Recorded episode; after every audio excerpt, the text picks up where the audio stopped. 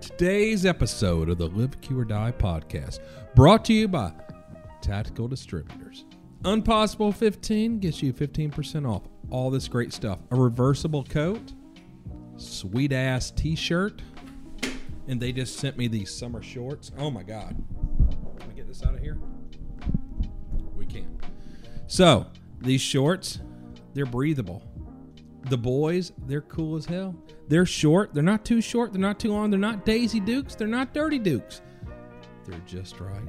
So, Unpossible 15 gets you 15% off flip flops, bags, shirts, pants, everything you need. They got those panties. What are those? Uh, the the the tactical brief things. They're so comfortable, and your junk comes right out when you need to take a pee. Holla.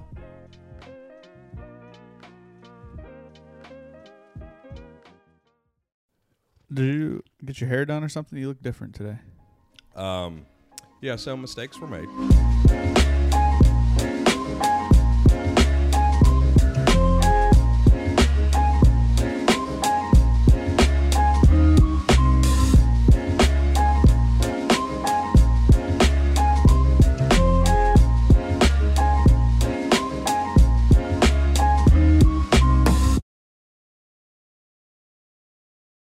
Right. Well, uh, Jay, Yes, sir. hey, buddy. Hey. So we're back again this week. Yep. Uh, had a good time. Tom's a cool guy, huh? Yep. And- Yeah, he's a and- cool guy. You're wearing a an ugly shirt in his honor. I see. Homage to Tom. Yeah. Yeah, you don't have pictures of his wife on there. I hope that'd be bad. Yeah. No. Don't- No. No. Um, so, dude, we did get uh, lots of gifts this week. Yeah, I saw that. You were going So- through 'em. I know. So I have some here on the table. So this Seven Seas Brewing, Tacoma, Washington. I'd never heard of this because there's lots of craft beer. Um, they sent us. Oh, even a hat. Check this. Th- I assume it's for me because it didn't say uh, J. Yeah. So or Captain J or Pilot J. It, it, Right. something. So this guy sends us a whole bunch of the beer. Had some last night. It's delicious. So it's going to be my morning drink today. Um, so shout out to this guy and that brewery. Thank you guys. It's good. Well, you don't really drink unless it's Campari, so you, you would have no idea. But trust me, it's pretty good. So an unusual one that we got. So uh, Med Seven. So I, I assume you're familiar with this because this is CBD products. Yeah. I'm unfamiliar, but Uh, y- yeah. Okay. So CBD products. So this is a hangover recovery thing. So we had some beers last night. So I'm going to try one. So they have apparently uh, caffeine free and caffeinated versions.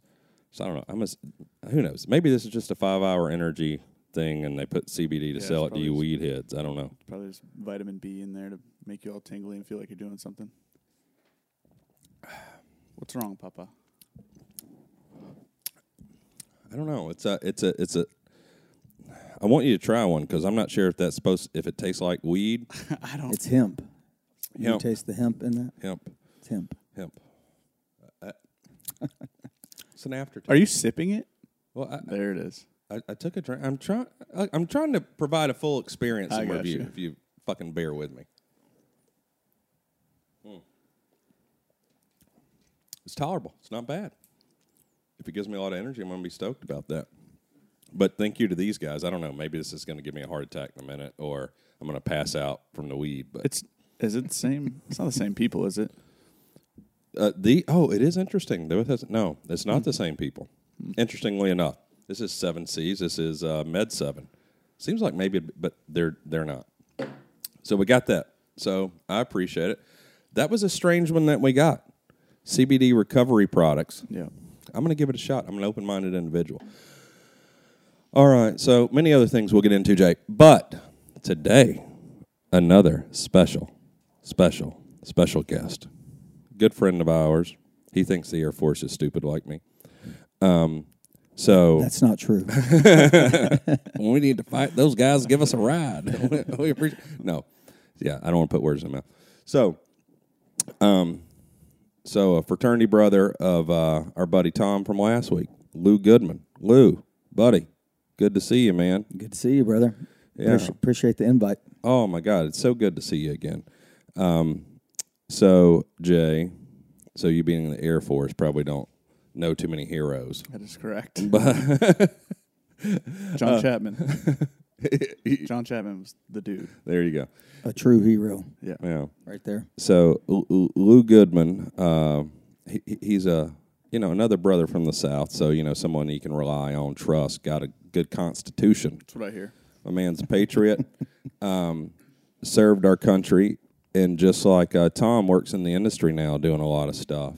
Um, and I met, well, I guess Lou, we met.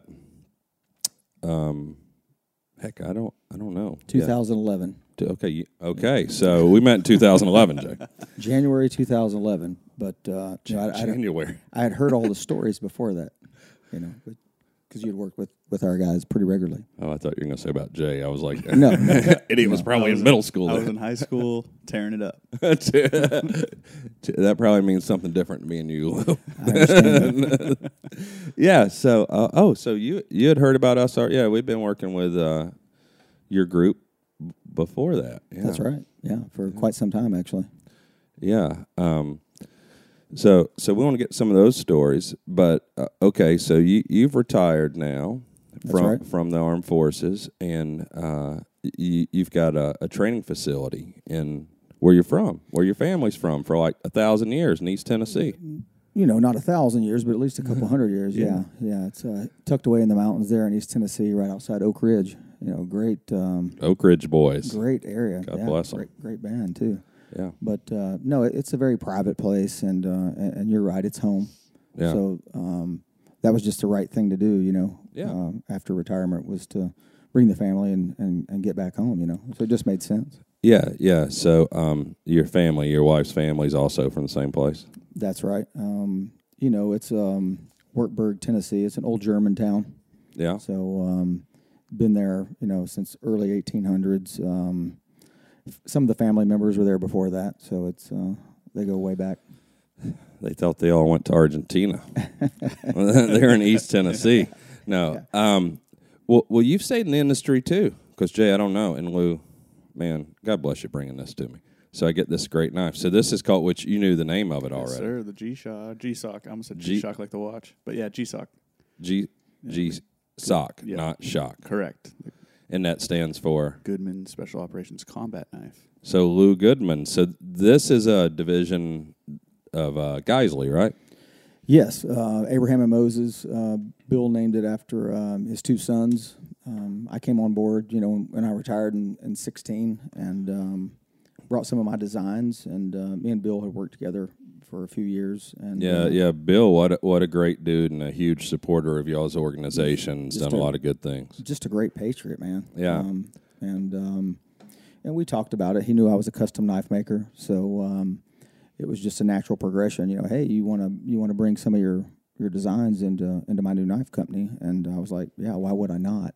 Yeah, You know, so I had only done uh, custom forging up until that point, so uh, it was very uh, it was enticing to me to to see some of the uh, the custom designs, you know, brought into into a production setting, especially with yeah. you know the the machining prowess of of, of a company like uh, Bill's. You know, Oh yeah. I mean, his commitment to quality and and you know also being a huge supporter of special operations in the armed forces. What? Okay, so we're going to start from the beginning, your little childhood, in, in, in a minute. But with this, like, well, tell us about the knife. Like, what's special about this, and how'd you get started making knives? And did you make your own knives when when you were still in the military and in combat? You're using your own knife. Like, what happens? yeah, I mean, uh, you know, I was a collector as a as a kid. We talked about that last night. You know, I had the had the case uh, through the through the seventies and the eighties, and and um, Yeah, if you're from the South and you're a kid that's about our age, you got case knives you got for Christmas and birthdays. You got them in every drawer in the house, and Mm. you know now I don't, you know, I'm in the hundreds. I don't even know how many I have, but that got me interested in it. And then uh, you know, using knives in the military, um, you know, the scabbard, the sheath was always uh, uh, lacking. Of course, everybody always wanted a Randall, you know, Oh, the, yeah. the coup de grace Yeah. of uh, or the uh, the top shelf of knives. So um, the um, that just got me interested. You know, uh, how can I use these blades? Um, how can I make them better? So I started making them myself. Of course, they were terrible. You know, so the first ones I made were terrible. So I sought out um, one of the top guys in the industry, uh, Ed Fowler from out in Wyoming. I went out and apprenticed with him.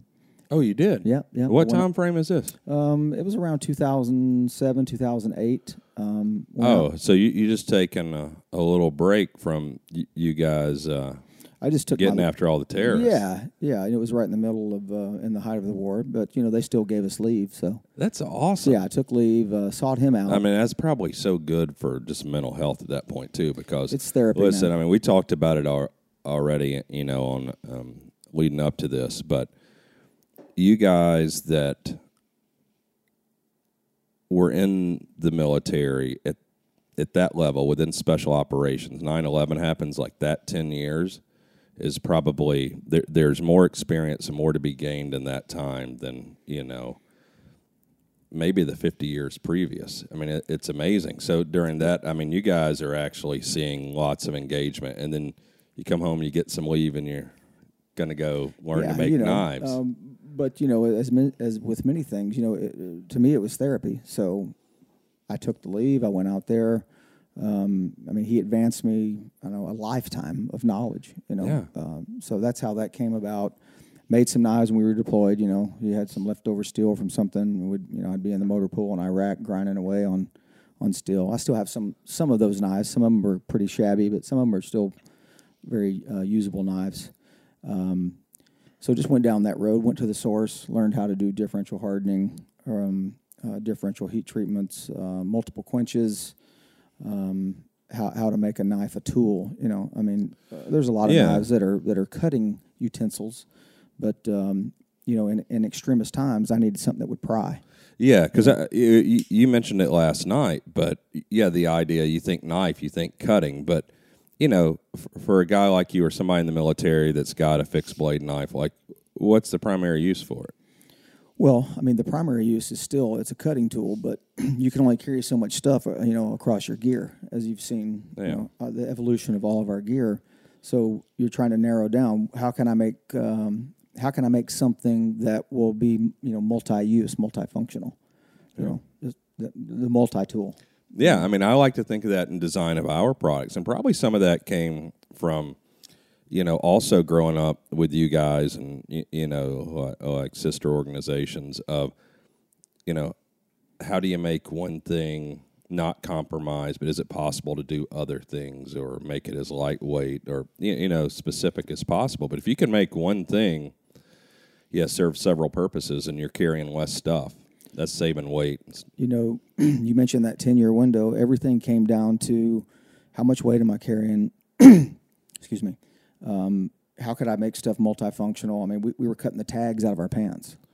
I mean, and, it, and the it's pouches on the gear, and you know, you you only had limited space on those vests. You know, so yeah. um, kind of this idea um, that I that I um, uh, signed on with Bill to do.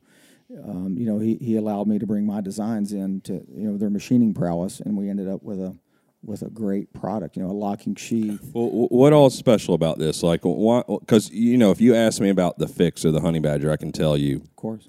everything why we did it the way we did. Like the nuances of this knife. Like what what's different about it? What's important, and what's all the stuff for? Well, you know, you start with the tool itself. I mean, um, it's a, uh, a differentially hardened knife, so you get um, you, you get a Rockwell hardness of 60 on the cutting edge, 39, 37 to 39 in the center. So um, that's how you get that strong ductile core. So it, it, So, it so break. meaning it's, it's so you, you need the edge to be hard and Yes. uh, where you can yeah, sharpen it and it's going right. to stay sharp, but you don't want it to be brittle. Yeah, because you know a, a lot of your, um, and I never beat up any of our competitors or other blades, but I mean a lot of your fixed blades, you know, they have no lateral prying capability because they're just totally a totally yeah. So if blade. you're prying with it, you can break the blade. break every time. You know, you know, just like you showed me the little blade that's a screwdriver now. you know. Yeah. How many of us Thanks, have? Aiden. How many of us Shout have? out. yeah. How many of us have a pocket knife that's a screwdriver? Yeah, yeah. you- start you, prying you twisted it in something, but. And then the sheath, you know, the locking features I was telling you about. You know, when you're you're parachuting, your your halo, uh, you're riding four wheelers, you're on horseback, you're in and out of vehicles, you have it on a pack. You know, you get that locking feature um, that that locks the blade in there. Mm-hmm. You know, and it's ambidextrous. So you got you got the lefties that are going to love it also. I love that. Yeah, you made an interesting comment last night. You know, you can buy a two thousand dollar knife and it comes with like a two dollar sheath. That's right. And like, I mean, for a lot of guys, I mean, number one, I'm incredibly appreciative, and I also feel like knowing that you're a knife maker and you make it to be a tool, and you gave me this, like I went ahead and stuck it right in the sheath. Like I'm going to use this. So I go go to Africa in a couple months. Like this is going to cut some animals open. Um, So because to me, a knife's a tool, just like a Interesting note on that. So uh, we were talking about Buford Boone last night, Yeah, a Buford. mutual friend of ours. Yeah. So so the the unit guys at his retirement had bought um, had had had got me to make him a knife, a custom knife. So I hand forged it. Oh and, yeah, And we went up to um, uh, Quantico to present it to him. You know, he had his ceremony. I hand him the knife and the sheath, and I'm like, hey. You know, is this going to be a safe queen or a user? So I'm like, oh if Buford's an Alabama redneck. if it's going to be a user, you know, you gotta you gotta stick it in there, you know. So so he was he held it up and, and did the old I'm going to use it. So That's exactly what I'm going to do uh, because you, It's you you know we were talking and I've got some Striders and other things that I, but you know great knives. I yeah love, I love oh, Strider. yeah yeah me too, but um you know some of them are big and ridiculous and like what am I going to do with that? This is a great size, but also you know me knowing you and you designing it like this is just going to be the knife that I use for hunting now.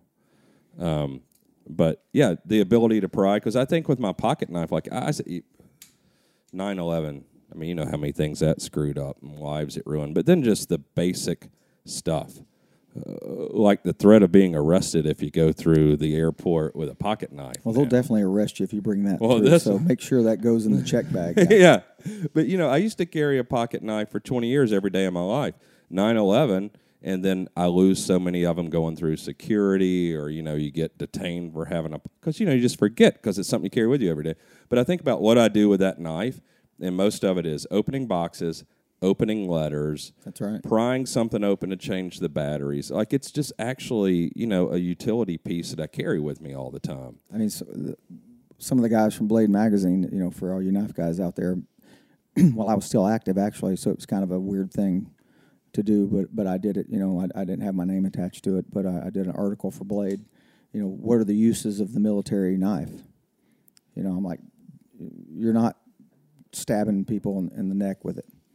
You know, you- you're cutting uh, ammo crates open. You're prying the uh, the um, you know the metal retaining uh, uh, pins out. You're uh, you're cutting your MRE box open. You know, you're you're forging through a drawer somewhere. You're searching a vehicle with it. Uh, you know, you're cutting the carpet out of a vehicle to, to look for you know small items you may want to may want to retain, or you're prying the, the glove box open. You know, and we came across all that. You know, Yeah. um, just like um, uh, we had the Winkler hatchets. You know, if you're familiar with Daniel Winkler, Yeah. um, great, great dude, great knife maker. Um, we use those pretty substantially um, for different different things, but everything was a tool. And and so, like for that issue of Blade, you know, they they were thinking I was going to write this article on you know commandos using knives and I guess sword, John Wicking people I, I guess sword play. You know, and I'm like, that's just not reality. So, Oh my lord! yeah. You know that's interesting. You bring that up because you think, and I think it's Private Ryan, Saving Private Ryan. We were talking with you and your son Willard about it last night, and in that scene in the movie where you know they get in like a hand to hand situation, uh, German and one of the American soldiers, and it's the knife scene where Yeah, you- he's up in the tower. that is like the most oh what what an incredible scene in that movie and how terrifying that would be. That's true. And yeah, I imagine just like um, you know we talk pistols. Um, you know, somebody getting shot with a pistol in combat, not very common. And same not. thing like with the knife situation. Like that's a great scene in the movie, but clearly that's not. I'm always wary of people that talk about I've killed more people with a knife than a gun or whatever. I'm like, why? Just shoot them. Like, Who does like I don't. It, any that's just not stuff. reality. You're you know? right, yeah. It's just not. I mean, and even like what people expect, like you're saying, like movie scenes and stuff, what they expect with knives, and then you look at the courses that people can take and see how mostly like criminals are using them, how people actually use edged blades or edged weapons um, and pointed weapons. It's not theatrical and it's just pretty gnarly. and Yeah, I mean, whether we're talking about 9-11 or anything else, if somebody had a knife, like I'm picking up a chair or like Well, anything to create yeah. space, and you're definitely getting shot if I got a gun. You pull a knife. I think that's a great point that you made. Um, you know, the, the actual uh, the knife cour the knife fighting courses you can take or the techniques used. Uh, you have to be proficient at, th- at that. You know, it's a tool in the toolbox. It's like driving or shooting or anything. But um, we talked about the, the use of a soldier or uh, uh, the instances of soldiers using knives in combat. It's very rare. It's documented. Yeah. There's been a couple in the global war on terror. Um, you know, I know of a couple guys that have actually had to defend their lives using their, their knife off of their kit because they could not uh, access their rifle or their pistol. But it's very rare, and um, but it's not very rare that the bad guy attacks you with a blade.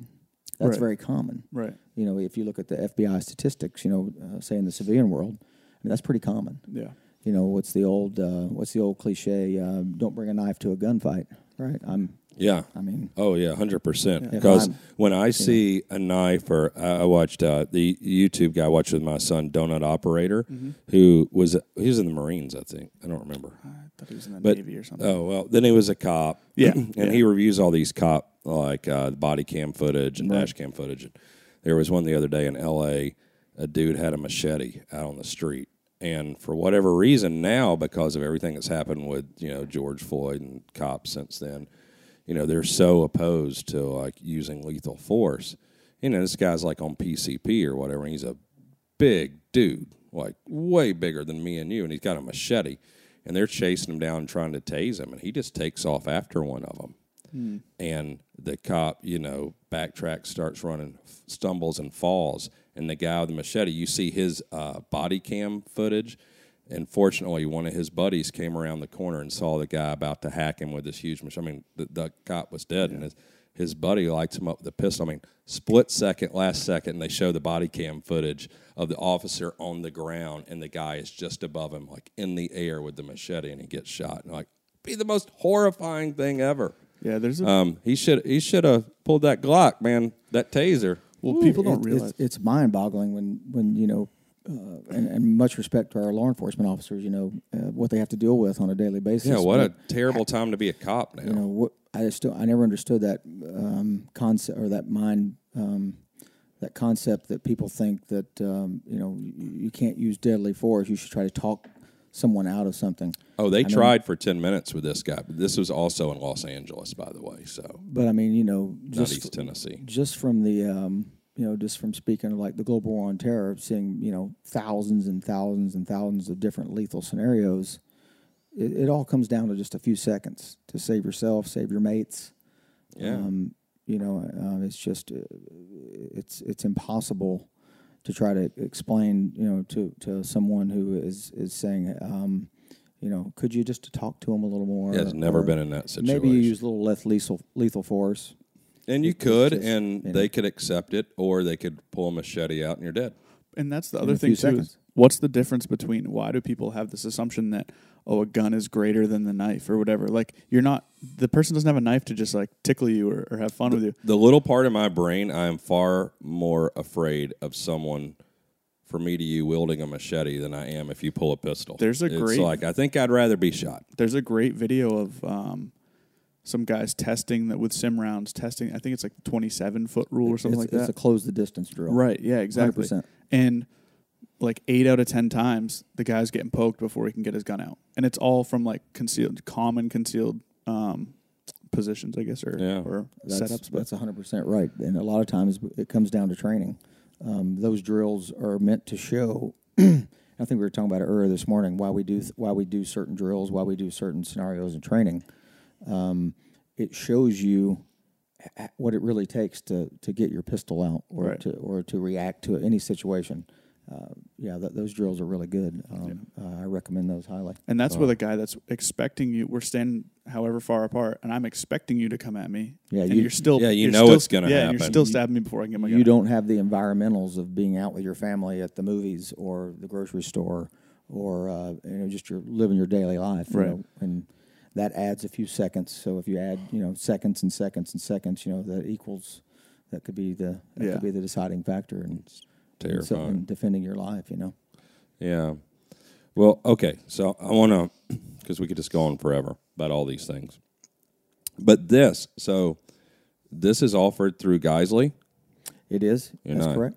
Yeah. So um, is this the one model you guys offer, or are you doing other models through them, or what's Um, what's we, going we on? have we have three other models uh, offered through Abraham Moses uh, and and the Geissele um, you know um, the Geissele website. Uh, we have a um, uh, like a uh, um, some smaller everyday carry knives, EDC Mm-hmm. knives. this um, is probably the coolest one you brought me, right? Hi, Jay. It, it's it's it's it's the one um, that uh, uh, you know you, you get the most performance out of it, and we call it a high performance knife. Ooh, it's just for me. It, it for me. fits your I'm a hands. unit. Big, big knife into small knife. That's why you have some of the features. The um, the rounded edges. Nothing's nothing sharp. Uh, but the other knives that Abraham and Moses and Geissele offer um, are awesome knives. They're made out of D2 steel. This is a PD1. What's the difference? Well, a, D, um, a PD1 steel, um, we get it from Carpenter out of Pennsylvania. Yeah. Um, we're able to apply that heat tre- or the um, the differential hardening I was telling you about. Uh, with a straight D2 knife, uh, th- those are uh, they go through a different heat treat system, which it's less time with hands on. So they're they're they're they're a little more affordable for the guys that don't need that extreme amount of retention, that extreme Oh. amount of, All right, so it's just like durability. like uh, Guys like titanium silencer. It's the same thing as you were telling me yesterday. You know, between titanium and stainless, and Yeah, it's it's like how so yeah it's it's yeah we talked about it yesterday. It's like how can we do it within our company to mass produce something that it is at a lower price point, but offers what ninety nine percent of Sure. people need. Well, all right. Well, let's let, let's back up. So, uh, little Lou Goodman, This is where he's going to start talking about basketball a lot. basketball. Oh, love love basket. Tom and I, yeah, we connected over basketball last week. Um, so I grew up in a city in the South, but I get it. You know, my my redneck cousins out in the country. I spent time there, so I have an idea. You know, and also having a farm that was in the same general area as where you are in East Tennessee, like the Appalachians continued down. That's where my farm was. Um, but so little Lou Goodman, you're growing up there. Your family's been there 200 years. So, so what happens? How do you end up in the army? Well, I mean, in my family, we had a lot of military service, um, and across the board, you know, I saw that in a lot of people that I knew that, uh, you know, you, you had that that history and, and you wanted to serve, and and uh, but I was never forced into it. You know, I, I knew I just felt that calling. That's what I wanted to do. You know, I think Well, was, You, you think that's from like? Uh, did your dad serve? Uh, my dad did. Um, I had five Granddad. five great uncles in World War II, uh, Korea. He was MIA. In, one of my uncles was MIA in Korea. Uh, never came back. Prisoner of war there. Um, you know, all the way back to the Civil War. My you know second great grandfathers, Revolutionary War, fifth great grandfathers. So there was the history of the family there, but but I never felt the pressure of. Uh, I mean, my father never pressured me. My unc- my any of my family members never pressured me for that. But this service. was just your family. It, it's you, you Yeah. grow up. All your uncles, your dad, your grandfathers are all in the military. I, I felt a calling for it. Like Yeah. I, I, I owed it to the to my country to serve. Um, you know, it's an all volunteer force, and that and that's, um, you know that I, that's fine. Um, What age did you know? Like you're playing with GI Joes at Uh, six years old, and you're like, I'm, yeah, I'm no, going to be a Green Beret. I was probably ten, I guess. So- you know, as a lot of the guys that that that I ended up spending a lot of time with, you know, in the Rangers or at where I ended up, you know, for my last fourteen years. Um, a lot of those guys, I, I see a similar background, but Yeah. also different backgrounds. But I, I think they knew at a certain time, you know, that's what they wanted to do. They wanted Sure. they wanted to serve. Maybe not didn't know in what capacity that they Yeah. might end up in, but uh, but definitely uh, that that desire to be challenged. Um, there was, you know, it's not all, sa- um, you know, uh, sacrifice and all that. I mean, that's that's part of it, but uh, there is some there is some me No. stuff that comes in. You want to be tested. You want to um, you want to be with the best. You want to, you know, there is some of that. Sure, that I- into I, that. I mean, I, I, you know, along with everyone else, it's like grateful for, you know, and not just you guys at the most elite group, in my opinion, probably in the history of the world, but even well below that, everyone that you know offers to serve and be away from their family. You know, it's not to me, it's not all. Oh, you, could die. I mean, you can die driving to work, but That's right. like the sacrifices that I've seen knowing a lot of you guys and working with you is the sacrifice from being away from your family. And for me at Huge. 47 with kids seems like the worst part. That is, you know, um, but um, it's a team effort. You know, like we, I think Yeah. we talked about that before. It's it's it's the it's the whole family. It's it's it's the gun makers that supply the uh, the weapons for your requirements. It's the um, uh, the truck drivers in the military. It's the food specialist. It's the guy that, that gives you your ammo. I mean, um, you know, it'd be ridiculous to say you can do it all on your own. You just can't. No, because I got an idea from, you know, the the group that you serve with the last half of your career, or geez, it was probably more than half, I guess. About but- three quarters. yeah, yeah, like the support guys for every one guy, what it Awesome guys. takes. Yeah. Um, were there any guys you were with in that organization that, as kids, knew that that's where they wanted to end up? I think. I mean, I I know so. Uh, Really? Yeah. Um, there's a handful. Like I said, most most guys were that I worked with in the end were just super motivated, you know, uh, individuals. I hate to use the old A type, but they were just super motivated in every facet. no, um, when people ask me yeah. about, every facet of everything they that they do or still do. yeah, I was going to say when people, you know, that at Q or wherever will ask me about, you know, y'all's organizations or, or you know, ones that are somewhat similar, and, and it's like such a small percent of the overall group, and like talking about, you know, individuals and that, it's like, well, all of them that that I've really worked with or friends with over the years, they would have been successful at anything, and it's just like that group of guys. And I think we all know them. You grew up with them. It's like, it, I mean, it wouldn't have mattered had you decided to be the best knife maker in the world, or you know, some of your teammates, you, you know, they end up being on like the pro bass tour, or they race Baja One Thousand, or they do ultra marathon, or they play in the NFL. And you're not making that up. That's, that's No, real. these are all guys that we know. So so it's like, and if they don't play in the NFL, their two brothers do, That's right. and you know, it's just all these amazing things. Or they they hold the you know whatever the hundred mile record or the twenty four hour record for you know like run, can you imagine that Jay No. running hundred miles No. and and he could run hundred miles mm-hmm. and then run twenty five miles home Yeah, I'm all set. like just exceptional I know who you're individual. talking about. Yeah, yeah, he was during your tenure. So, but where they would they would just be great at anything, and, and it's so amazing because you know a, a lot of the guys, you know, over the couple years, sort of going through retirement out of y'all's organization, and you know, so a lot of times. uh, You, you know they're here more, and so I see them more, and you, you, Sure. you know you get to be friends with everybody, and then it's like, oh yeah, on the pro bass tour and it's like what the heck it's like how are you doing? Oh yeah that's you know it's really my passion. And it's just like exceptional individuals. And and then it's it's it's like you never really think about it but yeah that's who you should expect to be in these places. I mean people that you know you guys that are you know that fraction of 1% uh, yeah of course you're going to be good at almost anything you try. Um, it, it's been really like inspirational to me to see that part of it, and Sure. guys having you know great lives and careers post retirement, and it's like. Yeah, this was something they were great at and they're passionate about. But you know, too, you and I being about the same age as you, you, you know what you wanted at 20 and then you know you have a family and you do this thing and then what you want at 40 or 50 generally is going to be different but it uh I love seeing I love seeing your success or, or, or Tom or any of the guys and I love the fact that a lot of you guys stay in the industry in some capacity because I know how um, your organization and similar ones shaped my career and what I learned and you know we talked about it yesterday's or yesterday when when I think about competition whether it be silencers or guns or anything that we choose to work on how fortunate I was and what I learned and what you know Ethan and I for instance being heavily involved at the direct level how it shaped the way we did things moving forward forever. Like the testing No the use what's important. And you know because for me you know what do I do? I go and shoot a lot and I go hunting a bunch like you do now and we're, we're both passionate about that. But there it's not all carryover. But there's a lot of lessons I learned there that serve me when I go on a spot and stalk, or I go, you know, to Africa for two weeks, or I go out west and hunt for ten days.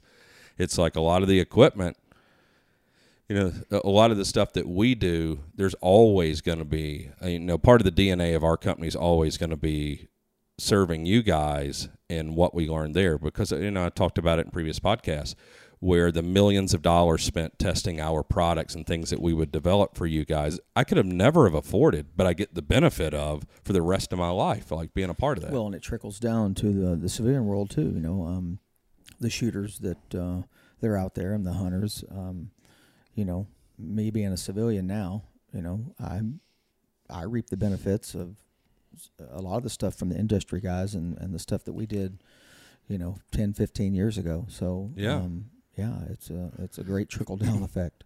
And it is Yeah. interesting seeing stuff that we were doing and that you guys had or were working on 15, yeah, 10, 15 years ago, where it's still not even quite in the commercial market, but it's starting to get there. Right. You know, and to me, like something new comes out, you know, whether it be thermal night vision, optics, ammo, whatever it is. And I'm like, oh, yeah, I saw that 12 years ago when we were there. And, and that's kind you know, and to me, I think I made the analogy yesterday about like NASA and all the things. It, it, it's kind of, for me, you know, uh, your group is one of the ones to me sort of like NASA from a technology for small arms perspective because we're able to fund this stuff because you know as a country we choose we want a few guys to go and do this thing rather than dropping atomic bombs and leveling entire cities and so then although some of the stuff seems ridiculous the money that's put into this one little thing well it's way cheaper than all that stuff that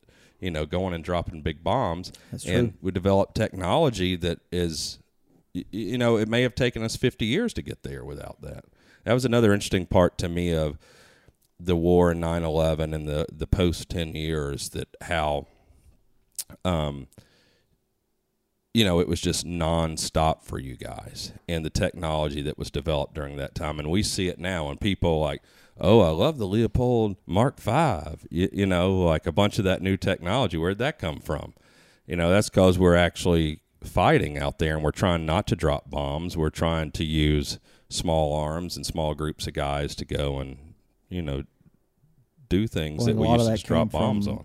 A lot of that came from the desire to uh, limit the collateral damage. You know, if you could, um, you know, if you could, if you could send in a small element of guys who are highly trained and they could do the job and nobody gets hurt, you know, except the people that need to get hurt. Why would you drop a bomb? You Yeah, know? it, it's sad for me to see, and I see it with um, law enforcement now. You know, with body cams and all that stuff, and not being there, and you see a snippet of something, and like you know, unfortunately, in in most things, like there's going to be some collateral damage, but the idea of oh, it's maybe one or two rather than two hundred thousand. It seems acceptable to me, but now we have this mentality of all these people. We talked about it earlier. It's like mandatory service would be great because we have this mentality of people if anything goes sideways, like some person or soldier or officer needs to be held responsible. And uh, you know, at least you guys had the benefit of outrageous training, where you know law enforcement, like how many rounds are they shooting a year through a handgun? And when we know, Not like, enough. like you do, not tr- nearly enough. yeah, I keep doing this. I get so excited when you guys are here. But it, it, it's like handguns. When we talked about that, so there, even at your level, there are so few guys that have shot someone with a handgun, for instance. That's right. And but then the training that everyone does with a handgun, and why, like, why is that important? Like, if nobody's ever shooting anybody with a handgun, why are you guys shooting fifty thousand rounds a year with handguns? Well, I mean, I, and I've been asked that many times. Um, It's a question It- I asked 15 years ago when It- I was there. It's because uh, the handgun is such a perish- perishable skill. Um, it's the eye-hand coordination. It's the uh, the smaller uh, sight ratio. It's you know uh, if you can get on a rifle and you're supported um, in in some way. I mean, your whole body's supporting a rifle. You have a lot. You have a bigger base. Or if you're you know you're mounting up on something, it's a lot easier Two to shoot more a rifle points of contact. two to four points of contact. Um, and you know the the second part of that is if you're pulling your pistol, you're in a you're in a shit sandwich. You know, so you better be highly trained on it. Um, and and in training law enforcement the last couple of years, um, they, uh, if you look at the stats, if you if you go to the FBI or if you go to your state law enforcement stats, the FBI keeps a really good compilation of all the shootings and why and and what happened and, and the numbers, how many rounds fired, and stuff like that. Um, it boils down to training, man. Yeah. You know, if you're in a tense situation and you have a couple seconds to react, and you have only, it's muscle memory. You've only drawn your pistol and shot it uh, in the last six months, you know, 50 times.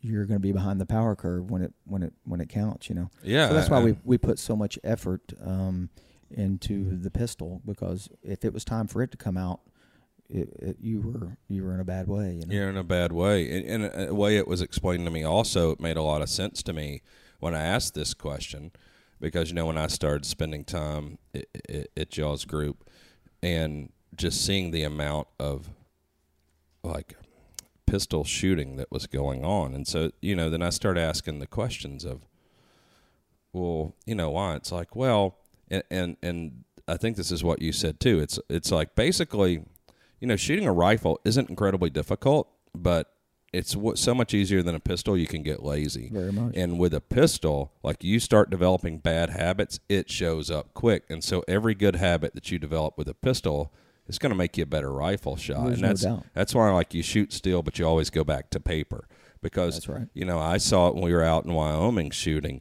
You know, like I don't shoot as much now here as I did when I was in Georgia, but I still shoot a fair amount. And it's like you know shooting a pistol some, but you know I primarily train now to hunt. Like that's and I take it seriously, so I want to be able to make good shots and and so I'm shooting, shooting, shooting, but then I'll get the pistol and I shoot still. But even shooting the still, you know, you, you get lazy because all you got to do is hit the still. And so then you go back to paper and you take your time and you're pressing the trigger and make Well, sure you're doing and- everything right. and you know, and the, and the still's not shooting back. Is it moving? You know, the the if you can master you're moving, and the target's moving. Okay, you, you know you're moving across planet Earth, the target's moving across planet Earth, and you can still hit it. Yeah, you, you, you've gotten somewhere. You Yeah. know, that's and that's what we strove. That's what we strived for.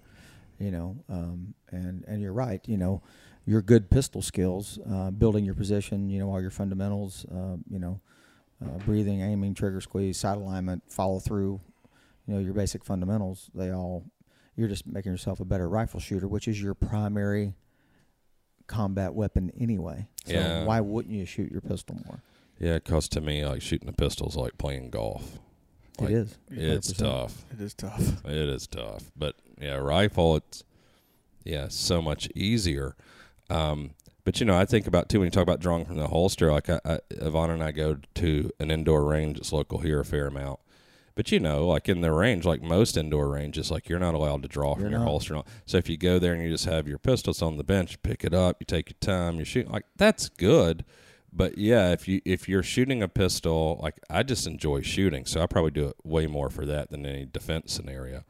Um, but if you're not drawing it from your holster, like I don't know, you know, for me, uh, uh, like Yvonne has gotten super into hunting, so when we go and shoot with the rifle, it is all like, you know, uh, just barely or unsupported positions, awkward shooting positions, because you know, like gotta- you've been to got- Africa you gotta too. build those. Un, you got to shoot from an unstable position because that's what's reality in the field. Yeah, I was say it's crazy that we shoot on flat ranges. We- Anything Oh. because anytime you're shooting outside of that flat range, it's not on a flat range. yeah, At my range, we don't even have a flat range. yeah. We have we the whole place is a range. It's um, you know, it's just one rolling ton, you know, mountainous environment. So it, it just makes sense. I mean, we have a, we do have a flat range, you know, where you can check your zero, and, Right, right. and stuff like that. But Yeah, once that's that's, over, it we're off and running. Yeah, Yeah. when we were just in Wyoming, we had actually a flat thousand yard, but we had targets to two thousand, and you know that's what I I was so excited. Like we did a lot of work there, but you know I'm going to Africa again in August, so I have my two guns out there. I'm taking, and so you know this is what I do, and, and then you tell me if you do something different. So I shoot paper at hundred, and and I get my group, I get it dialed in as good as possible with the ammo that I'm going to use, and then. I go every hundred meters beyond that to a thousand shooting still, and you know paint the target, and that's good enough. But so I do that, you know, shooting from a bench or prone if possible, to get the best dope and the best group I can, and get bullets. You know, because I I use a um uh Litz what's that what's applied ballistics app Right. as well. So That's a great one. yeah, it's probably the best one. I mean, he's probably the best guy. But and it's great at predicting. But you know, if you got a rifle and you know, like mine, I'm taking a 16 inch 6.5 and Hornady 143 ELDX, and so you can look at the box or you get your own velocity, which I do, and you plug it in, and it gives you, you know, your dope to a thousand. But every t- but I still go and shoot still, and I have never not had to make some adjustment. Yeah, it's only Well, ballpark. Yeah, I mean you're confirming it. You got to confirm it. You true it, whatever Yeah. you, whatever term you want to use. Um, you know, you got the devices that you can clamp on your gun, and or you got the um, you know I don't want to name names, but you got that's portable. You, can for name your, names. for your velocity. Or we you, use the lab radar, I think, is or who you we have use. like the Oehler systems. You know, not everybody can afford a thirty thousand dollar system in their backyard. really. You know, but there's but there's portable devices as you you know you just Yeah. strap onto the gun. I've tested them against the Yeah, fifty thousand dollar systems, and they're within a couple feet per second. Yeah, if you're strapping it on the muzzle, it's Yep. good. Ju- Because some of the systems you're talking about, we've got one too. It's like trying to get velocities even downrange and stuff, Right. which is good. But you know what I was saying there. So what I do is I get paper at hundred, steel out to a thousand, and I got all that confirmed. And then I just uh, like in Wyoming, so we had the flat range, Thomas. Then we go up in the hills, and everything else is shooting at angles and you know weird shooting positions. And, and I have her do it, and you know, sure enough, like the first thing that she, first big mammal she killed last year, it was, you know, like the week leading up to it, all we did was she shot in every like unusual position and You have you have to do that. and her first reality. her first shot was was that way, you know, and um, she made a great shot, and yeah, because I, I don't know, sometimes you know how it is hunting. I don't know, maybe a quarter, a third of the time you get to take your time, and you know you get you get a broadside shot, and you're able to take your time and get supported. If, But you, if you can wait long enough for that, a lot of times I I can't wait. I'm like, I'm like, I've got to eat this thing tonight, so I, I need to get it down. yeah, or or if you want a certain animal or something, you know, seventy five percent of the time, then or or whatever, you, you don't have, you can't get as close as you want. You don't get the angle you want. You're not in a position that you want to be. But you know, if you But want it, you got to make the shot. But it goes back to what you said when we, you know, segueing backwards, whatever about training. You know, if you if you've not trained to shoot those um, those awkward positions, and then that affords itself to you, you know, you're, you don't have the confidence. I think you said it. when We were Yeah, talking. Confidence it's about is confidence. the best thing I can have. Um, you know, for me, shooting and, and, and training is about having confidence. It's not necessarily how many rounds I put down range. It's about muscle memory. It's about, uh, you know, you, you briefly talked on, you know, uh, uh, being at an indoor range where you can't draw your pistol. But you can do that at home without any bullets in the gun. That's true. Or with bullets in the gun if you're a little crazy. Well, you know, I, I'm just, I'm, I'm trying to be. the- you want to buy a new television? I'm trying to be the safety guru. oh, here. right. but uh, but yeah, you know, uh, your your mag changes. You can uh, you know you can you can work that at home. Your your trigger squeeze, you know, part of your fundamentals. You can work that with an unloaded firearm. You know, you're you're making money doing all that before you get to to um, you know when when that opportunity presents itself. You know, Yeah, because So- I mean, even hunting, I've had just about. I mean, it couldn't be every scenario, but just about every scenario where something can go wrong, like I've had it hunting, and yeah, just the confidence and staying calm and knowing that you can, you know, you can remedy the situation and then put another shot on target. no no plan survives first contact. Yeah, It's is a that good- is that what Mike Tyson said when he's like, everybody's got a plan until they get punched in the face? It's similar to that. Yeah, yeah, but but uh, that's the military side. No plan survives first contact. oh, it, uh, yeah. I mean, Makes it, sense, it, it's it's So you good. can plan for everything, and as soon as It's you're good to start have a- plan, it goes different. Exactly. It's good to have a plan. Uh, you know, you got old number six in your hip pocket.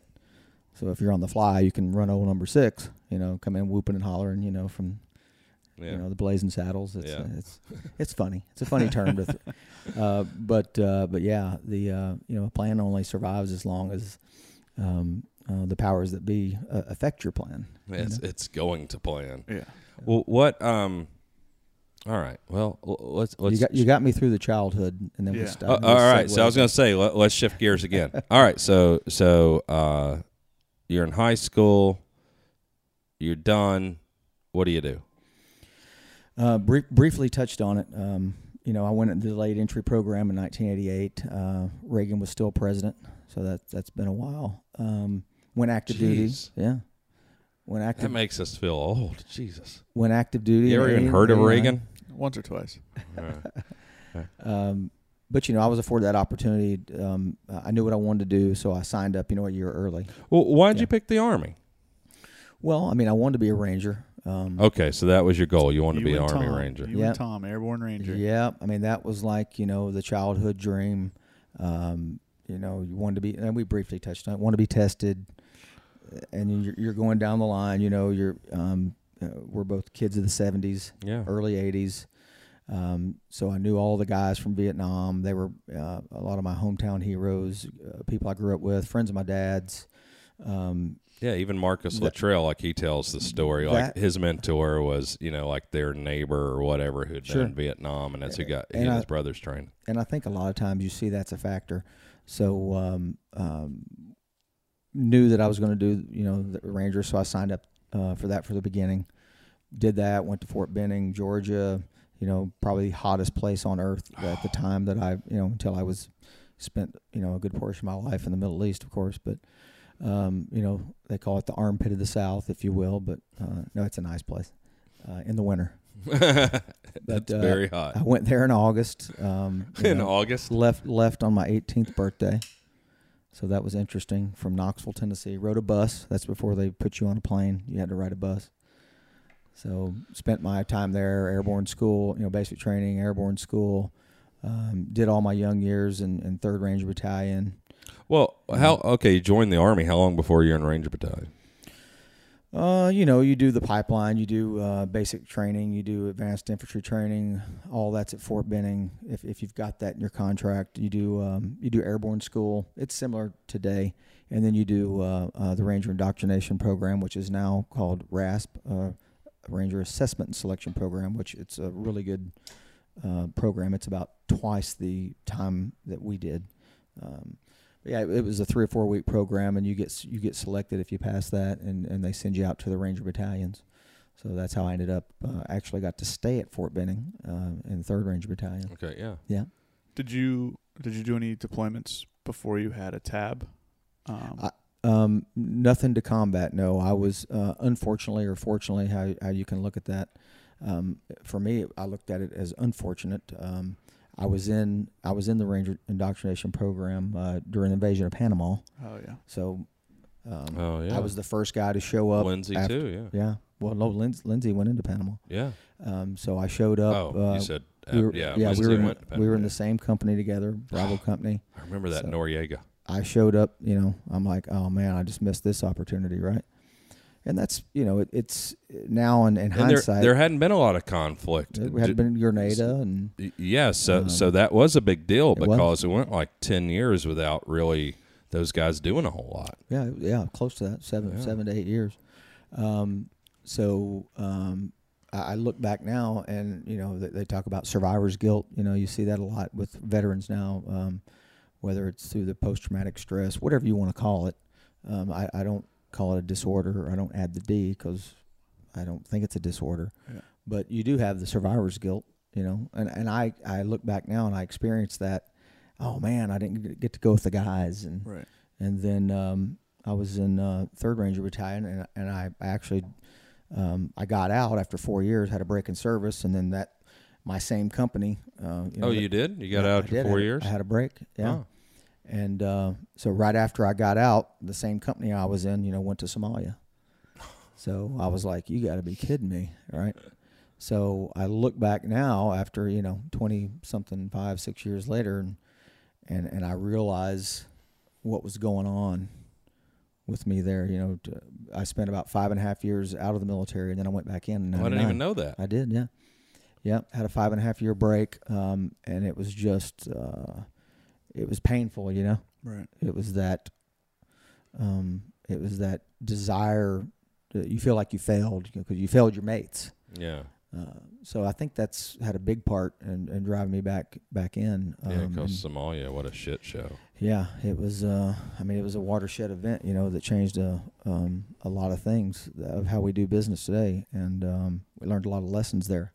You know, uh, lost a lot of good good friends there. A lot of a lot of guys that uh, were were um, you know in my platoon, and that drove me. I think um, uh, one hundred percent to to come back in. Oh, that's know. what did. Yeah, I You think know, so. it is th- interesting. That desire to carry on um, um, what they had sacrificed, you know, that, that started pulling at me again, like when I was a child, you know. Yeah. So um, I reenlisted '99 and, and went back in, and, and there I was, you know. You ma- you married at the time? I was not. Oh, you no, weren't? No, didn't marry till uh, till way later. Um, it just seemed didn't seem like the right thing to do because you knew you were, you know, Yeah. after the after the GWOT kicked off in, in Yeah. 01, I mean, we were we've been deployed ever since. Did you go Yeah. back into Ranger Battalion? I did, yeah. I, I went back. Uh, um, Were you enli- able to go right back in? Well, that's a that's a story in and of itself. so apparently, at the time, they didn't want people back in. Right? It's pre 9/11. Oh, yeah. Um, it was um, a very bizarre time to you know, hey, um, I used to be an airborne ranger. Can I can I do that again? Uh, unfortunately for me, I had a lot of people that were still active and come you know up and through the ranks. Like my peer group were like master sergeants, E sevens master sergeants. That many years later, so I um, I just called those guys and, and I did end up back in the Rangers. Yeah, I, I went back into uh, uh, 175 down in Savannah, Yep. and was very- Oh, really? yeah, yeah, that's how I got down there. Yeah. Oh, I did. I didn't know I that. I, did thought have- you went from Benning to Bragg. Nope, nope. I did. Um, I did a couple years down Savannah uh, as a squad leader down in uh, First Ranger Battalion, Oh, that's cool. and and then you got to experience both. yeah, yeah. I think it uh, it, it broadened. You know your. Uh, um, your different philosophies of, of inside the Ranger Regiment itself. Yeah. it was good to see that different, different uh, mentality of, a, of another area. Well, I even think with some of these smaller conflicts, which smaller, that's not trying to belittle the loss or anything, but you know, whether it's Somalia or Panama, or I mean, uh, w- w- whatever it is, like we got this machine that is training all the time, and you got to right. you got to exercise it, and the lessons that you would even learn in these, you know, these smaller engagements, and, and how that really pays dividends um, when we get in something like post 9-11.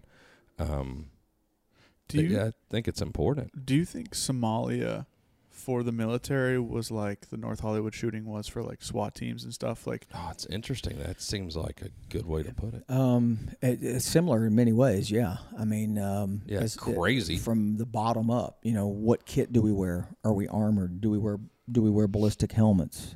Do we wear uh, ballistic eyewear? Do we carry more mags? Do we carry our night vision all the time? There were so many lessons learned. Um, and then when I left First Ranger Battalion in 2002, and uh, you know ended up at uh, Fort Bragg, you know, at my So place- it was post 9/11.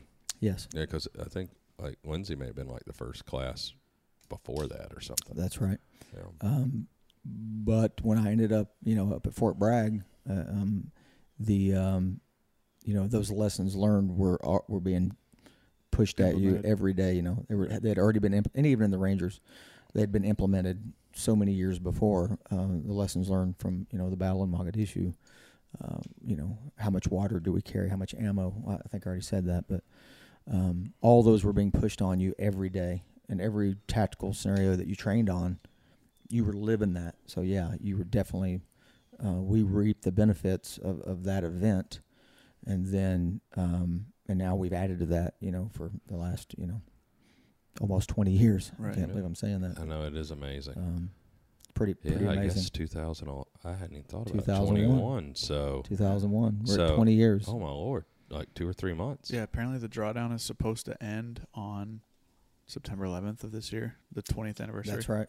That's right. Which was implemented by the you know the current administration. I don't know if that's a jab or if that's a good thing. Right. I'll yeah. leave it at that. Yeah. my I- good my good friend uh, uh, Scott Miller's over there running that, so I I. I'm sure it'll be um, it'll be done by the book, very appropriately, and I know it is. You can follow it and watch what's going on. I, I can't believe. I mean, because I, I, mean that for our generation, that's where, you know, that's the JFK shooting. Like everyone knows where they were when that happened, No and I know I know exactly.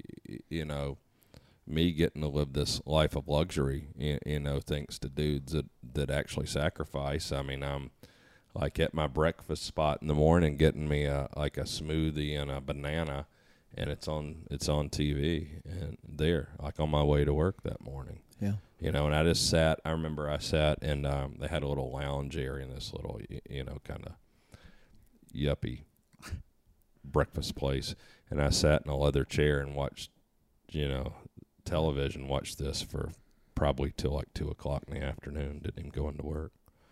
Um, Yeah, I mean, it's, it's twenty years. Jesus. we we um I lived off post down at, in the range battalion down there with some with another NCO and and I, mean, I remember like it was yesterday. You know, we we we weren't working that day. We had a late work call because we had done something all night long. yeah. So we're all standing around drinking coffee. You know, trying to convince ourselves we need to get back in there and and uh, and start working. That's you the know, motivation. yeah, so we're standing around and and you know and, and it happened and we were just like, wow, you know, um, we just looked at each other and we are like, excuse me, mm, still hits home. Um, you know, this is going to change everything for us right now. You know, we were just talking amongst ourselves, you know, and we were like, this is going to change our lives, you know. Yeah. And we knew. I mean, and then you know, up, we better get into work. It's time to. I I mean, and not only soldiers, but you think about, you know, every liberal asshole that's against everything that you know you and I would believe in. Let's say, and it's like, but they still, we got TSA every time they want to fly somewhere, they're still taking their shoes off. you know, right. like it changed everyone's lives in this country, and and that makes me sick. I hate it. I mean, that's where they won. You know, That's true. in the end. And, and that's that's an idea of our response. You know we had some appropriate responses like okay we identify all these terrorists let's go kill them that's great. But then the you know this is one thing with our country where it's to me sometimes the overcorrection of some of this stuff. Because to Sure. to me I think where they won ultimately until like us as a culture really decide to just change this they took some of our freedom away no doubt. that day just because of you know using airplanes and now how much harder it is and you know um, the difficulty of air travel now for everyone just as a result of that and and that makes me sick and I hate it Well, they put that. Um, uh, you know, it's it's the it's the number one thing that a terrorist wants to do. You know, they they put fear in us as a, as a as a nation, um, yeah and now it's it, it's almost become part of our culture that you know we have that fear instilled into us. Oh, they're going to do something to us. What are we supposed to do? yeah and as a society we it- don't you know it changes the way you just react to to um, things on a day to day basis. You know, and, and that's the whole point of that. Um, I was a whole in whole agreement with. Um, you know that movement at the time to continue on with your lives and, and don't let see, them win. see that that's my that. point is, is like when we talk about collateral damage shit is going to happen you know wh- whether it's um you know every DoD asset that we've got um shit's going to happen. Like it's just going to happen. I mean especially a nation this big this many people this vast geographically we can't there's going to be stuff happen. And you know you just can't I, I hate the idea, you know, whether it's COVID or it's that, like, oh, if we care about each other, we have to let the government make all these new rules Right. for us. Like, yeah, no, we don't. We don't. Let's just learn from it and move on. Yeah. And you see it like one thing I am proud of, we talked about earlier, it's like after 9 11 and these guys with box cutters are able to do what they did. And now you stand up and try to kick the door on a cockpit, and God bless America. We got people, you know, moms, dads. Um, the one that we were talking about happened last Yeah, week. just a couple of days ago. Every American, because you saw in that too, it was a very diverse group of people that jumped that dude. That's right. And it's like all of a sudden, just like in the military, we're all Americans. Like, forget the rest of this stuff. Yeah, you try to jump up with a box cutter now and take a plane over, see what happens. Like you, you, you land dead, and that that's great. And that's the for me the way it should happen. Like we don't need the government necessarily constantly at a micro level telling us what to do. That's like, right. yeah, okay, I just don't think it's the function of government either. You know, to be. to take care of us in every aspect. I mean, I agree with you know helping your fellow man, but in every aspect of our lives, I just don't think it's their job or their function to Well, to take care of us. And I'll leave it at that. well, absolutely not. And I know you being from East Tennessee. Yeah, a, a, a family and a community can take care of itself. One hundred percent. Like I you agree know, with that. uh, we'll let the police come and do the report. Um, but yeah, I don't need the federal government. Yeah, telling us w- what to do with our little town and taking care of each other. Well, Like in the end, I still believe, no matter what happens, that most people, most Americans, are pretty good, decent people, and they're going to help each other I, out. believe, I believe that. and they don't need I the, mean, the government you mandating it. Yeah. Yeah. Um, and you see that across the board. When it really matters, you know, Americans are going to, for the most part, are, are going to help each other out most of the time. Doesn't make good You know? news though. Doesn't It- make that good doesn't sell. That doesn't sell. You know, Commercials um, and stuff ads. on, on, on, on YouTube and, and all the different Ooh. scary things that are out there where they, you know, It's they getting deep. My blood pressure's going up. I'm getting pissed off. got to off. reel this back. Want to use this- this knife, Jay? Hell Oh, yeah. I'd like to watch it. Oh, I, I, you're gonna watch it. I'm gonna gut some animals and pry some boxes open. That's what's gonna happen with this, and I'm gonna be so excited. I'm gonna think of my buddy Lou every time it. I do it. You got to use it. Oh, man. it's it's gonna be used. There's gonna be some blood on it. So another, another great friend of ours that sent me some stuff, and I know you're gonna be jealous, which leads me to this question. Ooh. So who made this stuff? I know that'd be, you know. That'd be our buddy Mike from Kilo Tactical. Little sweet Mike from Yes, Kilo sir. Tactical, and this is the Rhodesian. I was going to say that's some Rhodesian pattern. Yeah. Yeah. So, um, this is incredible, and I can't wait to go back to Africa now. My buddy Guy, who you know, Ches Buggers. Mm. Um, There's no way you're making it back from Africa with that. You know they're going to keep that. oh, he will definitely keep this because he doesn't even call it Zimbabwe now. It's like Yeah. you say Zimbabwe, he looks at you like you're speaking another language. Rhodesia. So I imagine that I will lose this one just like the last one. Um, I imagine my little buddy Guy or PH over there is going to end up keeping it, and that I'd be honored for him to have it. I mean, he was a Rhodesian soldier, and um, I that's believe, cool. I believe that is the Citadel. That's their own. It's not another company's bag. They did all the cut and sew, and that's their own thing. It's probably why it cost a fortune. when I when I was over there on my Africa hunt down in South Africa, my, our host um, was a Rhodesian guy from back in the day. So we- Was he awesome and hilarious and had great stories? He, he was awesome, yeah, I, I had the greatest time. The stories, they're they're the first stories that rivaled stories f- from your organization that I've heard. Yep. Um, hey Thomas, we, we need to fix our uh, Ranga. Rhonda. Yeah. Oh. But with that said, appreciate everybody sending in stuff for the podcast room. That one has some creepy stuff. Oh, but you got some pretty cool. slings in there too. I see. Yeah, well, I'm getting to it. Oh, I all thought you right, were- I all thought you right. were Cart and horse, I'm mother sorry. trucker. um, yeah. So now Jay made me lose my train of thought. I'm But we got this sweet backpack, and um, man, those those are some good stories from those Rhodesian soldiers that are probably ten to fifteen years older than us. Woo. Some good stuff. So anyway, yeah. Also, Kilo Tactical doing some sweet. s- I don't know what is this like It's like Arctic mo- mossy oak or something. I don't it's even know like what that is. Real tree, mossy oak, something like that. that's, Something- for, that's for being on the tundra. You get little, you know, you got a little bit of yeah, I think mossy oak and a lot of white stuff. yeah, I think I think this is uh, Mike's little uh, fashion sense and inspiration bleeding Yeah. into her stuff. This one though, I like this camera. What is this?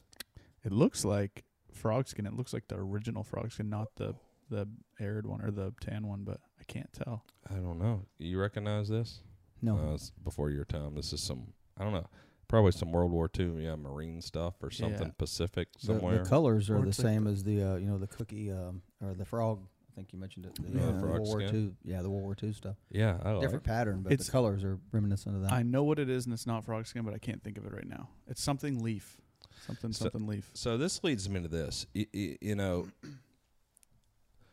with camo, it pretty much stayed the same, I guess, since like Vietnam, woodland until I, I don't know. We had the, you had the pickle suits, you know, in Vietnam. what does that mean? Oh, that's just the green. the green, the OG 107. Yeah, those are Yeah. cool. I still wear them. Yeah, but so then it's woodland, and, and when did you? What year did you switch from woodland camo in your military service? Let's see. So late '80s in the Rangers, right before I got there, they were still in the in the in the OG 107s. One of the last units to, to have that. What what is that? The green, The all green. green. Oh, it's just pocket. the green. Yeah, just the. Oh, really? Yeah, in the, late eighties? The rip, oh, the rip stop, yeah, yeah. and, and oh, I like that. It's um, nice. And then we went to the, uh, you know, you had a desert pattern, and you had a woodland pattern. Uh, Oh, you that was like the five or the chocolate chip or the, the, the yeah. chocolate chip was first, and then it switched to a, 91. uh, like a three a tricolor desert. Yeah, DCU. Uh, you know, we learned the lesson from World War II and, and on that you needed and you needed different types of camouflage for different areas. Of course, the Army did not learn that when they went with the blue camouflage. You know, later on. Um, no one ever claimed they were the smartest branch in the yeah, in the world. uh, that was blue. Um, I, I don't care what The whose ACU col- stuff? Yeah, the ACU. Um, but uh, you know, one camouflage for everything. But you know, the Rangers, we never we never adopted the one camo for everything, and at the unit, we definitely didn't. Um, we stopped wearing woodland and went to a new pattern in probably oh four oh five. yeah. That's that's what I was thinking. It's probably the first time I ever saw. I wasn't into it. What I was getting at though is, um, for the generation younger than us, these guys, Jay, camo dating back from its origins now is like super fashionable and it's so trendy and cool. So Rhodesian, which I love Rhodesian camo, it looks cool. Yeah, it looks like to me, I just look at it and I'm like, would I wear that hunting? Right.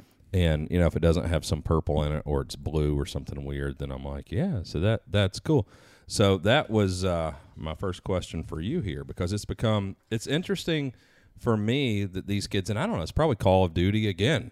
I don't know what causes it but camo is th- these guys are super queer for it now and it's mm. like there's a flavor of the month almost it's Yeah. like multicam black it's rhodesian The it's desert, rock the skin desert night camo from the '90s came back. That is recently. It's- cool. It's, Oh. like my favorite. Oh, that's just the bag I got for Aiden. It's got the night on one side and then the desert on the inside. Is yeah, that the yeah. one? It's the green. It's like a grid pattern almost. yeah, a yeah, yeah. even that. He's So got the cool. pants. I've seen him wear the pants. Yeah. What's your and we got Fave those camo. at a military Yeah. surplus. Favorite camo?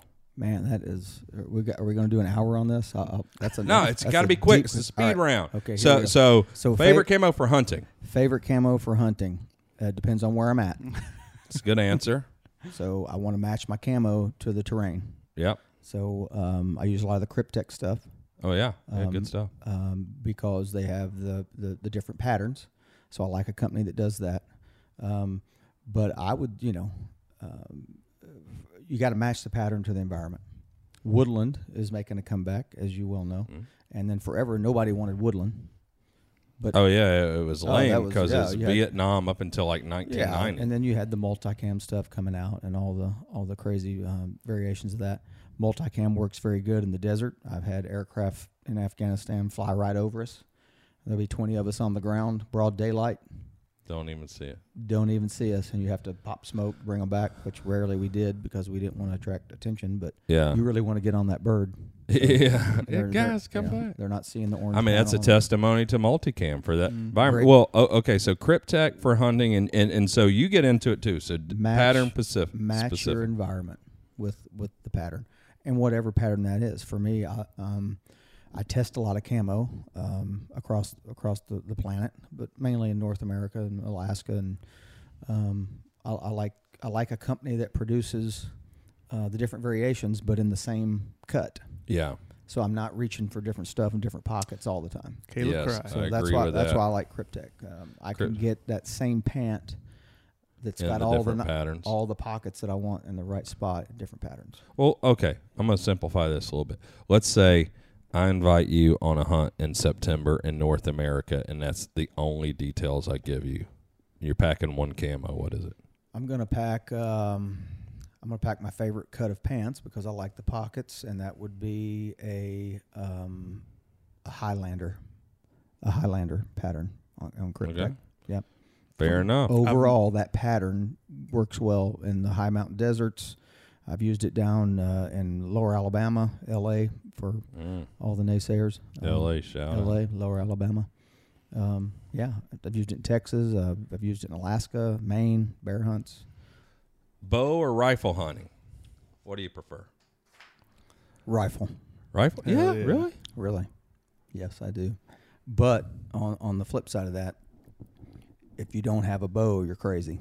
There's You know, something intimate about It- bow it's, hunting. Um, um, if if you, if you, if you've never shot a recurve, oh, well, that's a whole nother level. it's um, it's like you know you brought up Fred Bear. I've got a I've got a um, full size Fred Bear LP with the with the artwork, the cover, and it's just him sitting around talking with the interviewer about his bow hunts and his philosophy of uh, of bow hunting, and it's just amazing.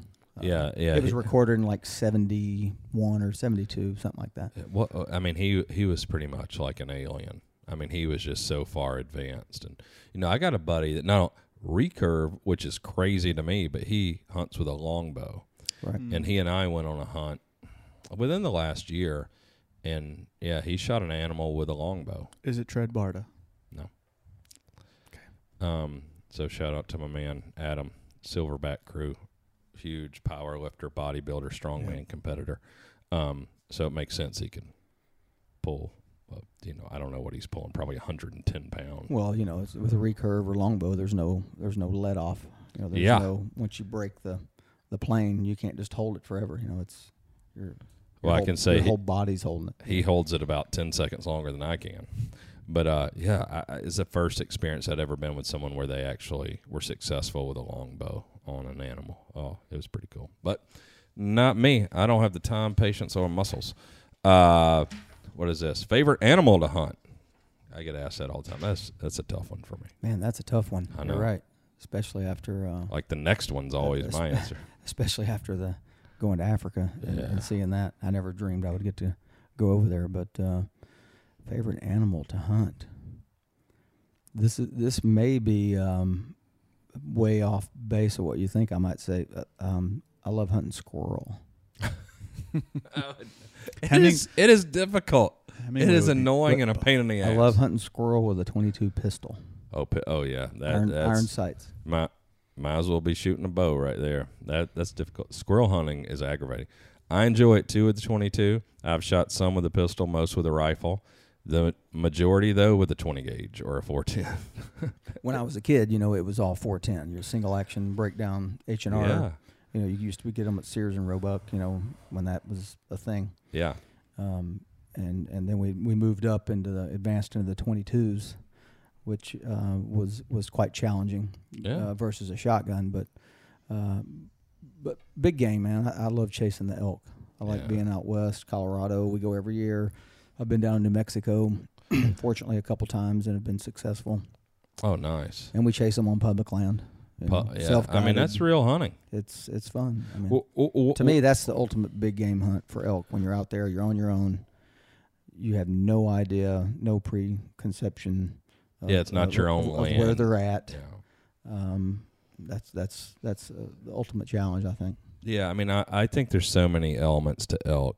In you know, uh, one great thing is they live in an area where you can glass a long way, often, and you know that's Un- until they go into the deep hardwoods. that's the fun part.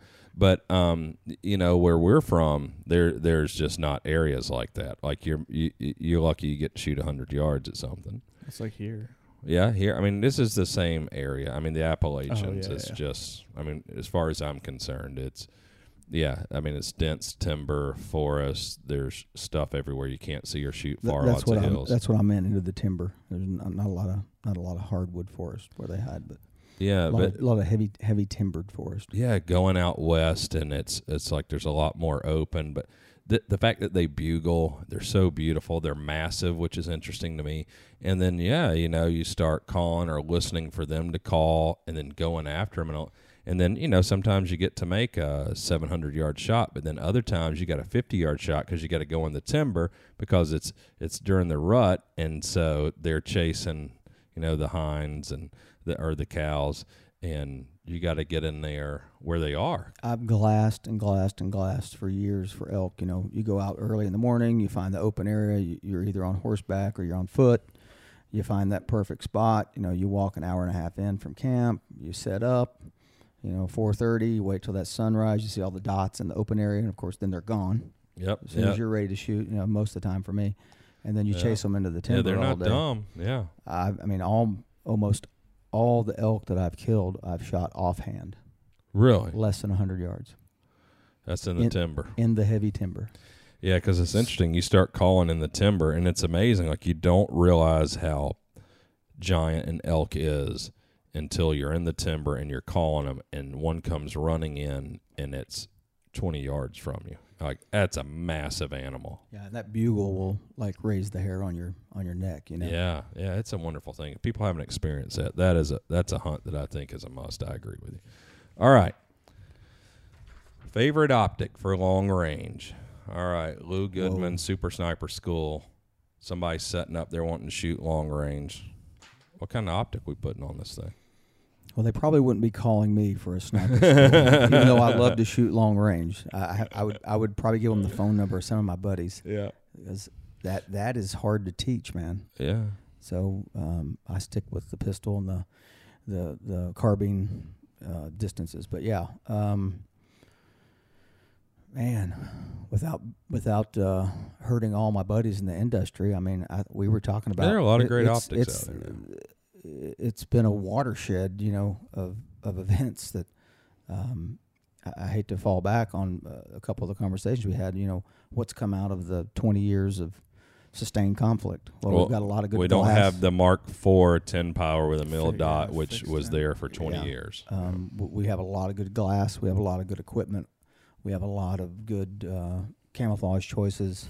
That's right. Um, I mean, everything you're asking, we, we have a lot. We have a plethora of that that's out there available uh, to your to your average civilian who's uh, a shootist or a hunter or um, um, an um, all around outdoorsman. You know, um, that's a tough question, man. I mean, um, I run everything on my ARs from you know. Uh, uh, unpowered op, you know, one power red dots, um, all the, you know, the uh, different companies are out there, the EOTechs, the aimpoints the, um, um, uh, what's the, what's the miniature one? T- um, The T Oh, one, T two, um, the T one, or the T2. Trijicon. Yes. Oh, like the little RMRs, The RMRs. RMRs. Delta Point Pro. yeah, the Delta Point Pros, the RMRs. I, I've run, you know, we dived into uh, uh, putting them on our pistols. You know, that's the that's Yeah. a popular thing.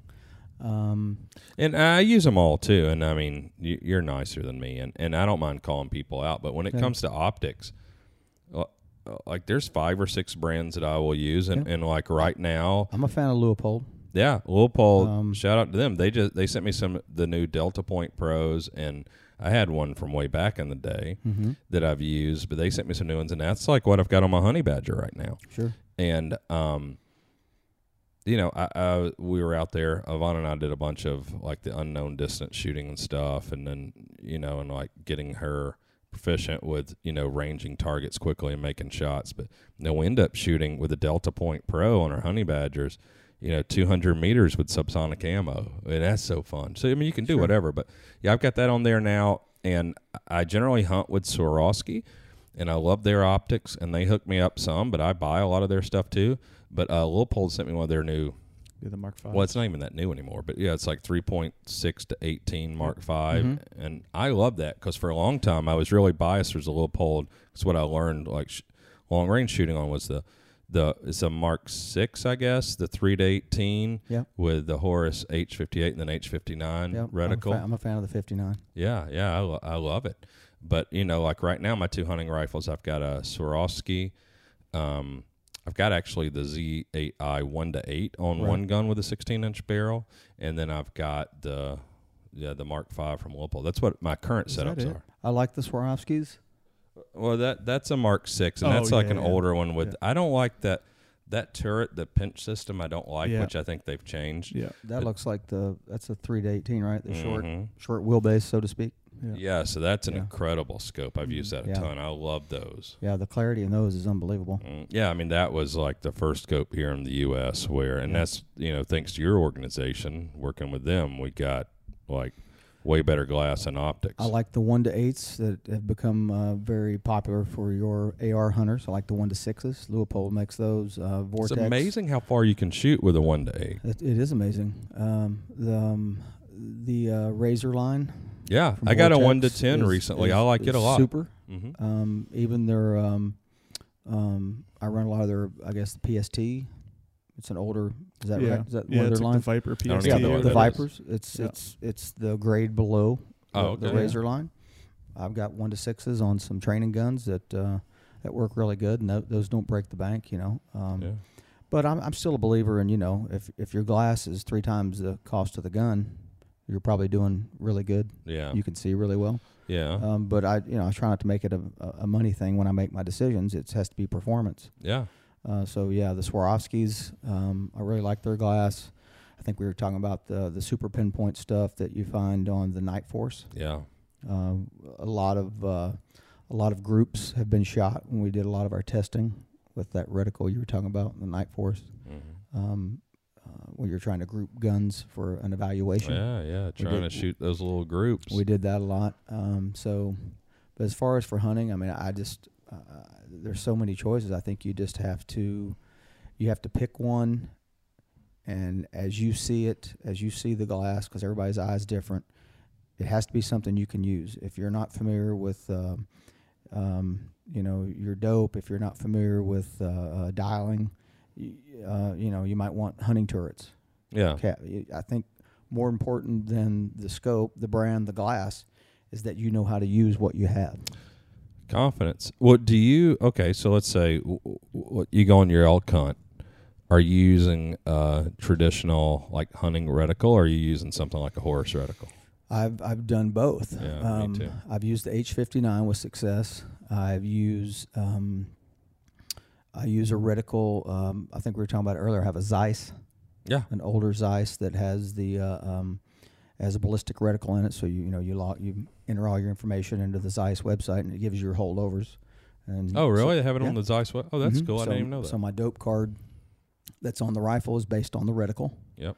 Uh, Rapid Z reticle. I don't know if you ever heard of that. uh-uh. They have a Rapid Z 600, a Rapid Z 800. But you, you know how it is. Like, there's all these different versions, hmm but I mean, my feeling is you get something that you like, and you know, I mean, in reality, at the end, all you got to know is somewhere in that what that mark translate that to a yardage. You range right. something and you shoot, and if you're going to shoot far, practice being able to identify some wind characteristics to bias your shot. Yeah, you, you just you know it goes back to knowing your gear. You Yeah. know, know, know thyself, seek self improvement. You know that army Yeah. jargon. yeah. Um, you, if if you you know if you want to shoot long range and you want to shoot an animal long range, it starts out with the bullet. You got to have a bullet that has terminal performance, yeah, right? You're not just poking holes in paper. that's right. You know, if you're shooting thousand yard silhouette, maybe you don't need a hunting bullet. You're shooting for fun, right? Yeah. Um, so you're choosing your bullet, and you're you know, do you know how to use the rangefinder? How does that correlate with uh, the optic you have? You know, are you going to dial it? You're just going to have a a crosshair with a dot. Mhm. So I think you know knowing your equipment it goes a long way versus uh, you know do I have the three thousand dollar scope or the the eight hundred dollar scope? Money does come into uh, the effect of clarity and, and cutting the glass, and um, I, I realize that, but um, it, it- it's like I started out, I learned on the Horus reticle, so I thought that was the stuff. And then I had to learn to dial. And some of your guys, like, you know, then taught me that after. And I go back and forth now. And, then, and we were talking last night, like, I actually like to dial for elevation now, but I like having the Horus reticle to hold for wind. Um, one hundred percent. yeah, and that's kind of like what, and, and it'll probably be different in the next couple of years. But that's where I'm at right now. And I also, you know, it's it's nice to have the Swarovski or the high end Leupold or anything else that costs a lot of money. But our, our buddy Chad, he got a um. He was using a Vortex, wasn't he? No, it was right on or writing or what? It's some new. Oh, I've heard of that. Yes. And I think it's probably like made at the same place like the Vortex mid grade stuff is made, but that was a one to eight that was a lit reticle that was retail three hundred and fifty dollars. And my man with a sixteen inch six five was making consistent hits at twelve hundred and fifty meters with that. That's, that's amazing. Yeah. With yeah, one to eight. a- and it's like a scope that costs less than the ammo we shot in a day. Well, you know the thing, the lower, you know, all the brands that have their their tiered marketing. Yeah. You know, like uh, you take um, you take that scope you were talking about. You know, the the Mark series with Leupold, and then you have the VX series, and then you and then you have the Rifleman series, three by nine by forty, your classic. Yeah, You know, who doesn't have a three by nine by forty? Right? yeah. I mean, oh, I- oh, yeah. That was the only scope old- twenty I mean, years ago. My thirty thirty, my thirty thirties. You know, that's what I started out on. Three by nine by forties. Um, even back to the old Leupold fixed powers. yeah. You know, the four, I think it was a fixed, Yeah, Ranger fixed Battalion. four, right? Well, they had a fixed four, and then Yeah, like the Mark Four 10, was yeah. the fixed ten for a long time. But I mean, reaching back to the '60s. Their first Oh, fixed yeah. power scopes, Yeah, little fours. tubes. Yeah, so we get all hung up on, and like I love if I'm trying to shoot groups, dialing in and having as much power as I can, you know. But what we realized last week, and I think a lot of the guys that were less experienced realize is like you can make shots at a thousand yards with a six power scope. Sure. And six power, you think like in World War II, what guys would have done for a, a, a optically a, a great scope with six power. It would have been a game changer for a lot of snipers in World War II. And and now like we think of that as a, like hundred meters. Um, Well, but you know, th- I think the difference is, you know, with those one to sixes and one to eights, uh, if you've got good light, you don't need the the higher end scope.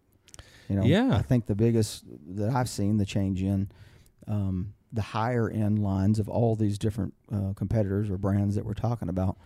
You know, and, and, and the way they make the glass and the, the light gathering capability, and you know when it's when it's that early morning or that late evening, you know, the magic hour when the animals are moving, that's where that extra money comes in. it is, and especially as you get to be our ages. Exactly. Yeah, that early morning and late afternoon, it gets dark faster for us. And- so and it's more important to everything's me moving. now. Everything looks like a deer or a bear, you know, Yeah, bear stump. So you, you got I I love I know I got a good optic when it's hundred meters and I'm looking at it and I look through my my scope and I can see it ten times better. That's a good feeling. But you know the idea too. You, you know we talk about being you know like magnification whores. Like I want to dial up the thirty power. Well, we were in Wyoming the last couple weeks. You know, it it was in the 90s most of the time. Like you're not using above like 12 or 15 power. You can't see anything because of You can't s- mirage. Yeah, you, it's it's blurry. I mean, you can't see anything. Yeah, so there's all that. All right. So fixed or folding, and I wrote this, and then I realized this applies to knives and firearms. But you know, I was thinking knives. Like, uh, what's your opinion on those I two? carry both, so I've got my folding right here, you know, for cutting chores, super fast cutting chores, but I also might be wearing, you know, a high end fixed blade on my hip. Also, um, a lot of times I'm wearing. Uh, if you've seen some of the, um, you know, the hunting gears went where you have everything on your chest. It mimics, mimics a combat rig. yeah, You know, so I got my binos here. It's got a concealed pistol uh, pack behind the bino. My rangefinder pockets here. I don't have this one with the pistol situation. Yeah, they're really good. Uh, e- Why do you need that if you're carrying a rifle? Eberlestock. Well, you always you always got to have a backup. One, uh, two is one, one is none. Yeah, So, uh, carry a buddy. um, but um, on the knife thing, um, you know, uh, I, I want uh, I want the ability just to pull my pocket knife out, but I also might need that fixed blade for some heavier work Yeah, because you know your pocket knife isn't going to get inside, and uh, uh, if you're trying to cut the ribs out of an elk, I don't want to be up and you know reaching up in there with something that's not locking. So if you're carrying like the old style case, you, you may want to have a fixed blade on hand too, yeah. just like the the knife I gave you. You know, um, you heard that, Jay? He I gave heard me. I he, he didn't give we gotta us. get we gotta get well, we gotta get Jay one. no, no, no, we do not. Absolutely not. We. Well, well, Q can take care of that, right? the um, he crashed a drone. He gets nothing. I know. But like on my Sealed pack, my you know, my pack I carry. Um, I got it out in the Jeep outside. You know, I've got a GORUCK pack. Uh, I've got my med bag on the back, you know, with the medical sign on it, my tourniquet and all that stuff. And I have that right there strapped right next to it in the MOLLE section. So even on my bag, I've got a knife I can get to that's going to stay there. It's not going to fall out, you know. And hear I've, that. I've still got it on. Uh, I may have one in my pocket and one on my vest also. So I may have three knives. I need to get that med kit. So when So Jay when Jay makes me cut him, I can use that tourniquet and save his life It's not too. your knife until you cut yourself with it. Hmm. How about if I cut you with it? And it's my knife. What are your uh, What are your thoughts on 300 blackout? Ever heard of it? Yeah, I've a, seen a it. little thing. I saw it once little at place band called camp. that. yeah, you at know, band camp. Um, played with it a little bit. Um, man, what a, that what a great question. I I mean, I think it's revolution revolutionized the the AR hunting field. yeah, You know, I know I use it all the time. You know, everything from hogs to whitetails. Um, I even took it on my elk hunt last year for real. in Colorado. Sure did. Yep, I, 300, would shoot. 300 black on elk. Yeah. I, I would do it within, depending on barrel length. I would do it within a was- couple hundred yards. I was probably. running. I was running a eight or um, eight, um, an 18 inch white oak barrel on a, on a gun that I built back when I was Good at velocity. the back when I was at the unit. I was shooting, you know, some TSX. Some So Barnes yeah, the bullets, Barnes 110s I was that we did for that. shooting Barnes good bullets. bullet. Oh, it's a good bullet. I shot it and shot it. I've shot it on hog, uh, on on pigs and deer, East Coast, so I knew what it would do, um, and I had my parameters. You know, I knew what distance I wouldn't shoot, and and I knew from the past, like I said before, um, all those offhand shots I'd taken between uh, zero and hundred meters. You know, I'm like, You don't need your short mag. I'm like, that. why wouldn't I take and try this out? You know, obviously you got to respect the animal and and and not uh, violate your parameters on you know the shots I'm willing to take. Yeah. Um, But with that said, I mean, I, I'm with you. You got to be careful because for me, people freak out. Oh, it's unethical. But you know, I've probably killed more animals than a lot of people, and you know, being in developing that bullet for that cartridge and everything, and testing it on a lot of animals, sure. human size and bigger. There's nothing in North America with you're going with an 18 inch barrel. I can't kill with that. I, I agree with that statement. Like, Um, the the ethics of hunting is within the human. It's when the within the individual. yeah, So I can't stand when somebody says, "Oh, that bullet's unethical." I said, no, it's not. It's like same argument with the handgun. You know what what what's evil? It's the hearts of man that's evil. You know, a criminal with a with a with a weapon. Um, so yeah, I'm like the the bullet. You know, only the hunter can be unethical. Well, I, I love Yeah. that unethical statement because then it's like, okay, let's go watch Nature is Metal or something, or the videos like, right, you know what's real unethical on an elk? Like, watch a grizzly attack one. right. or, or or look at the num- look at the Rocky Mountain uh, Elk Foundation stats after the reintroduction of the wolves. Yeah, like they watch a pack of wolves get on an elk. They almost decimated the Montana and Idaho. Yeah, yeah, yeah, the- two- yeah. Now two- hunting in is two to four years, the numbers were just dr- drastically reduced, and they were, a lot of times they were just you know there'd be carcasses found, with you know they just killed them. Yeah, just kill them or they just eat the ass off of them or Yeah. like some little minor part. But um, yeah, that's real. I agree. It's real self righteous of people, and they want to start dictating other people's hunting because you know if if you talk about like an ethical perspective of you know killing an animal, so then you want to dictate what cartridge. Well, that doesn't matter. Like what bullet, what range. There's all these other things, but I always go back to and you know it's it, it's like when I got uh, Ivana into hunting, and you know she loves you know like a lot of people, and I think like we do even as hunters loves animals, and Same. to her understanding then i have to teach her well conservation and she's you know brilliant woman so she understands these things but you know it's ignorance until someone shows you like you Of just course. don't know and then there's that and it's like well i don't know if i could do that and it's like okay well watch this video of this grizzly attacking a mule deer Yeah, they don't die of old age in the wild. like It's everything in the wild pretty much gets eaten alive Yeah. Or Like- sick Yeah. or like falls off a cliff or something. Like there is no good death for a wild animal. Well, and it's individual. No. It's individual responsibility. You know, people want to dictate how you live and see things, but they don't want to take that individual responsibility.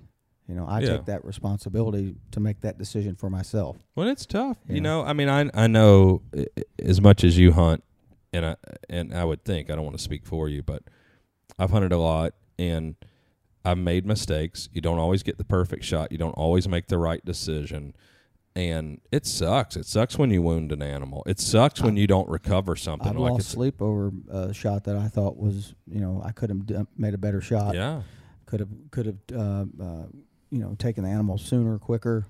Make, Mhm. Maybe had to have follow up shots. yeah. I'm all about one shot, one kill.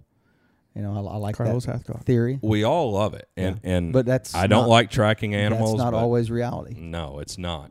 It's not. But yeah, being prepared for a fast follow up shot. Yeah. And that goes back to training. training. You're right. Um, because a lot of times, I mean, for, for most people, like if I post that I, I shoot a gemsbok at 500 meters with a 16 inch 6.5, like I'll get some criticism, people that are pissed at me and will DM me about it. I hear you. Oh, oh, Like maybe a 300 Win Mag with a 20 inch barrel, Barnes bullet would is better in that situation. But also, like in that situation at gemsbok I shot in Africa, I shot two times and I bet those two shots were within one and a half seconds. Yeah, I've pushed a second shot because I thought I needed it and I didn't, and I regretted pushing the second shot. I Oh, mean, I, it worked, but I shot it far back and paunched it a little bit and opened it up, and it was not the best. Of Yeah, days. I I mean it happens. It's never it's never a good feeling, but it's still probably the best death that animal Yeah. could hope for. Well, like when I went to Africa, my biggest concern was, um, well, what are we going to do with the meat? I'm thinking, okay, we're going to hunt, you know, plains game at high altitude, spot and stalk, fruit, you know, uh, free range Yeah. hunting, and then that was my first concern, you know, Yeah. because you can't bring it back. No. So when they told me, you know, um, well, we're going to do, you know, we're going to get a cut. Uh, we're going to cook it every night, and then we're going to disseminate it to the rest of the of the of the villagers, the workers on the farms, Yeah. and they're going to they're getting something from that. I was like, well, then that's great. Yeah, You know? I, I mean, I, I think, and I don't know if I told you, but I said it on the podcast. You know, Crusader safaris in South, well, they do Southern Africa, but primarily they're based in South Africa. It, it's a family-owned business, and they own hundreds of thousands of continuous acres. And the, similar to the I went with Matabula, Matabula, same up the you know based out of South Africa. We went up the Eastern Cape. yeah. So, Right. so their main property is also on the Eastern Cape. Yes, but it was you know they do cattle and sheep and um you know it's it's about 650,000 continuous acres and they have 100 employees so there is nothing that goes to waste when you shoot an animal there cuz like whatever you don't eat while you're there that's what feeds all of their employees that's the same thing. Uh, same experience that I had. Um, all all the the actual um, you know the workers. I don't know if they were day workers, but some a lot of them lived on the farm. yeah yeah Uh, they had their own, um, you know, their own outbuildings where they where they lived during the work season. All the food extra went to them. Yeah. I mean that was they didn't have the means to go on the hunts. oh no You, you know what I mean? No, yeah. With I'm not going to get and- into all the different Yeah. laws and, and you, you know what I'm saying? Yeah. They weren't afforded the opportunity to go out and hunt the and animals, it, this but was they're reaping the benefits from the hunters that are coming through there. and those are the best i mean they're the best meals we'll eat all year It's- so they're it- definitely the best meals they're just- eating all just year like in America, you know, hunters for the hungry. yeah I mean, what a great program. Yeah, yeah, that's true. But you know, touching back on on the 300 blackout, you know, um, you have the, would you hunt uh, with your 44 Magnum or would you take the 50 meter shot? Well, why wouldn't you take that with a 300 blackout on an animal? So when people, I throw that up. Yeah, like, people don't really understand. let- I mean, let's talk velocities. Let's talk terminal performance. I'm like, yeah, the kinetic energy on target. en- energy on target, Because we, we talked about this when we were out in Wyoming. shot placement, shot placement is a big thing. key. Shot placement and bullet selection Hundred percent. to me. And then understanding that with, okay, what barrel length, because you need a certain velocity for the different projectiles to work. Uh, but, you know, this is interesting that just blew my mind. And, and I asked the question to the engineers when we were out there because I thought I knew the answer, but I just never thought about it, just ignorant, you know, just never really even crossed my mind. We're shooting the 8.6, this, so our new cartridge out in Wyoming, and the subsonic, the 300 grain Sierra Match King bullet, subsonic, so it loses so little velocity from muzzle to a thousand yards. It's more energy on target, a subsonic at a thousand, than 308 supersonic out of a 16 inch barrel at a thousand. Yeah, it's amazing. And you know, like Yeah, that kind of that kind of blew my mind when you were telling me about that yesterday. We talked about it for what, probably an Yeah. hour. Yeah, that supersonic slows down a whole lot, and then it's half the weight of this bullet. And this is a long, heavy, pointy bullet, and momentum's a thing, and that thing's not slowing down a lot. You know, it's thousand feet at the muzzle, it's eight hundred and fifty or whatever on target at a thousand. Like it's losing very little of its energy. But you know, like like in your testing, somebody has to do that. Somebody has to be willing to to envision that. That can you know that can be something. Um, you know, uh, the naysayers who, who were, were kind of round roundabout talking about they they don't get that. Well, yeah, that somebody's out there discovering this and thinking about it. You know, they just want to point the finger at you and and You know how it is, man. There's haters, and and I would Yeah. say uh, your group within the army. You think about every time, which was just about every day. You guys want to do something new, hadn't been done within the, you know, parameters of your job description, and you guys are developing technology nonstop and pushing the limits. right. And how many people are like naysayers and haters? Oh, that's ridiculous. It's not going to work. Okay, why not? How? I mean, I mean, these are the people that really develop new technologies. Like, That's right. okay, explain to me why it's not going to work. Like, have you done it? And yeah, people rarely have an answer, but you know how it is. It's all, it's windy at the top. There's always haters. There's, I mean, everybody wants to be negative. It's so easy. Um, but yeah, I mean, for us, it, it's like we're trying not to let our pride get in the way.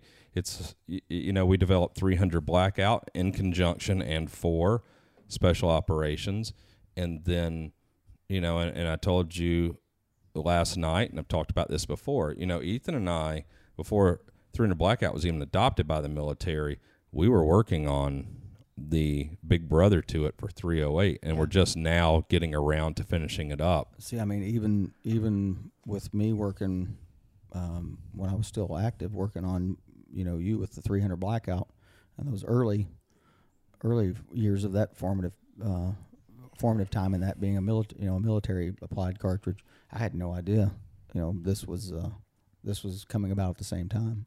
Yeah, yeah. I mean, if Remington hadn't been so stupid, we probably would have had it out six or seven years ago. Um, but it's all right. But you, you know, w- one thing the time allows us maturity, and we learn learn a lot from working on other things.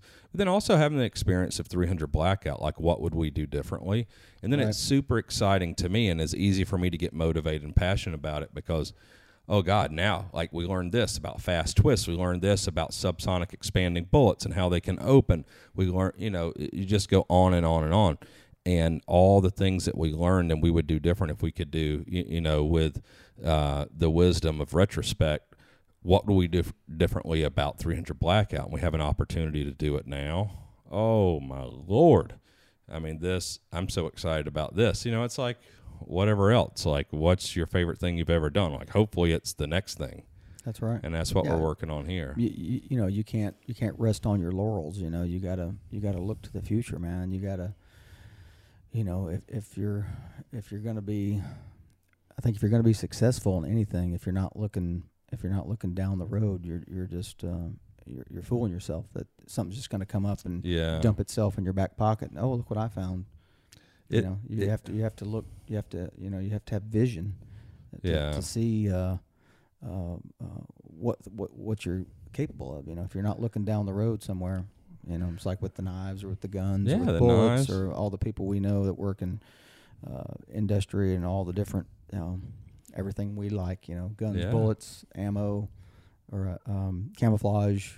Uh, equipment, TSE items. It's all the stuff. I Yeah. love innovation in all of it. Of and, and to me, I think one thing where I'm excited, you know, w- with your previous career, you know, it's finite. Like there, whether it is because, and, and to me, it's the the physical element combined with you know like the passion and you know like the you know just your um you know like the mental aptitude the mature uh, there's all kinds of things that go into it but a different part of your career compared to what you know I, i'm able to do is there's not a huge physical part you know like when you're 30 years old and super badass in the army doing these things like can you do that when you're 60 like probably not It's, you know it's tough. I mean, Yeah. there, there's guys that push it past fifty, Billy Waugh. it's amazing but they, you know, it's it's that's a very rare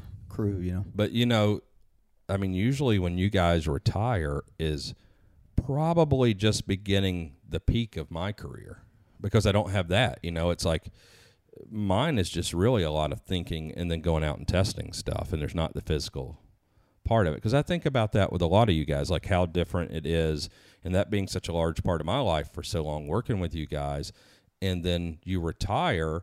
And you know, guys choose different paths after retirement. You know, and you do training and you do the knives, and you're still in the industry. And a lot of the guys do that, but then some of the guys, you know, go and do completely separate things. And for me, it's like I get to have, you know, hopefully, if I'm fortunate, like a 50 year career doing the same thing.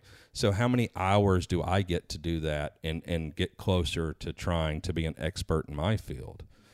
Um, so I feel fortunate in that way, you know, because I think it would be heartbreaking, you know, when you think about, y- you guys just being the best of the best, and you're like you're just in the mix nonstop. Then all of a sudden, one day, you know, It's you're tough, not man. doing it. I mean, you know, you don't think about it before you retire. You know, I've been retired for four, um, well, um, five years now. I mean, you just don't even, you, you don't think about stuff like that before you retire, but then it hits you. You know, Yeah. what am I going to do? Am I going to give back? Am I going to continue to uh, find a way to continue, um, um, you know, working with guns in my hands and, and what I what I what I learned in the military? You know, and like you Yeah. said, but some guys start cattle farms. Yeah. Yeah, and and, and, it's never so, pick up a, a, a rifle again, except maybe for some hunting or something. Yeah, it, it's so weird to me because you know that's kind of as adults, like our work, uh, our vocation is kind of our identity for a, a, a long time. And not saying that's necessarily who you are, but it's how you're Right. recognized, and it is a huge part of what you're doing while you're awake. Like that's what you're doing. It's your identity, and for that just to be like you retire, that's gone one day, and that's cool. Like you're always going to be a part of that fraternity, but then like you're not there doing that. a lot of guys, you know, um, I struggled with it. I know a lot of guys that struggle with it. You know that, you know, is that who I am or is that not who I am? You know, because you're many other things. Yeah. So I think if you get wrapped around, like for years, I thought that's who I was. You know, my job is me. and you have kids. Exactly, and and you're trying to, you know, you're either trying to explain it to them or you're not trying to explain it to them. Yeah. You know, there's there's two schools of thought there too. yeah. Um, but yeah, I- I think if you if you um, um, if you don't break from that, there could be some issues. You know, you have to continue on doing what you're motivated to do. If that's go do a cattle farm, go do a cattle farm. That's awesome. Yeah. Um, if that's continue to stay in, in the industry and and and train and impart your knowledge that uh, you know you were you were fortunate enough to Yeah. to be given or earn, however you want to look at Yeah, it. and that's all interpersonal. Like you got to come Yeah. to peace with those things, and we're I- getting deep with I that. think but everybody's different. But from my standpoint, from being you know a vendor and on the outside and and working with your organization, then y- you know bigger army and military organizations overall, but seeing it's got to be difficult because you start in the army, go to Rangers, then you end up where you were, which in almost everyone's opinion that knows anything, like you guys get the most respect, deservedly so.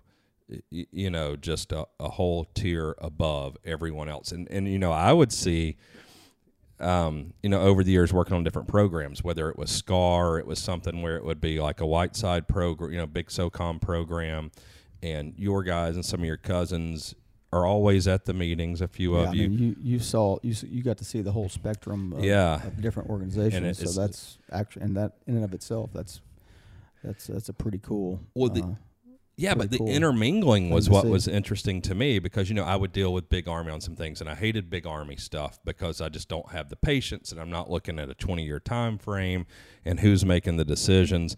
And then I was ruined once I started working with y'all's organization because you have so many knowledgeable people that can act fast. We're going to get this shit done. We're going to test it. We're going to know.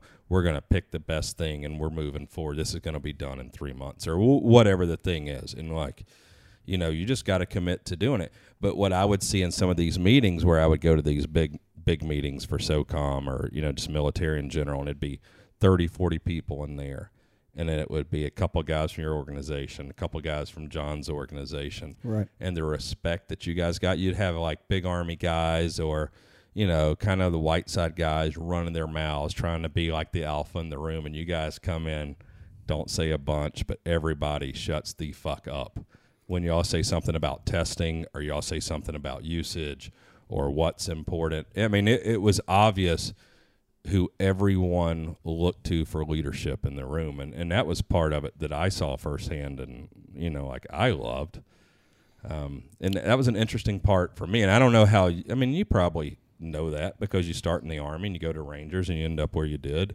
and you know you know it. Like the, there's probably very few people in Ranger Battalion that don't want to end up Sure. where you did. But you know, it, and it's the, the good thing about that is, like you, you were saying, it, it's it was still performance based. Yeah. That's why I think that respect was there a lot of times, as you're referring to, was because they saw uh, the outcome. Like if we rapidly, if we had a requirement, we wanted something, you know, I won't get into specifics, but we wanted a gun, it could be done within six months to to a year. Whereas maybe our brothers in the big army, if they wanted a gun, say a new pistol, it took maybe seven to eight years. Yeah, I mean, it is interesting seeing I- I how they start a program and when it ends, people, no one's there who was in there in the beginning, Right. and it, a lot, so much gets lost in translation, and people add and subtract, and you end up with a lot of times a product that's not viable, and that's not what I saw within your organization. You get it done. There's a there's a reason you're doing it. You tested this, and the people are still involved. Yeah, that's definitely why. That respect, I think, a lot of times came from uh, they saw the project we worked on. They saw the rapid, um, the rapid acquisition of that product. There was a requirement. The requirement came from the bottoms up, not some general telling us, "Hey, you need that.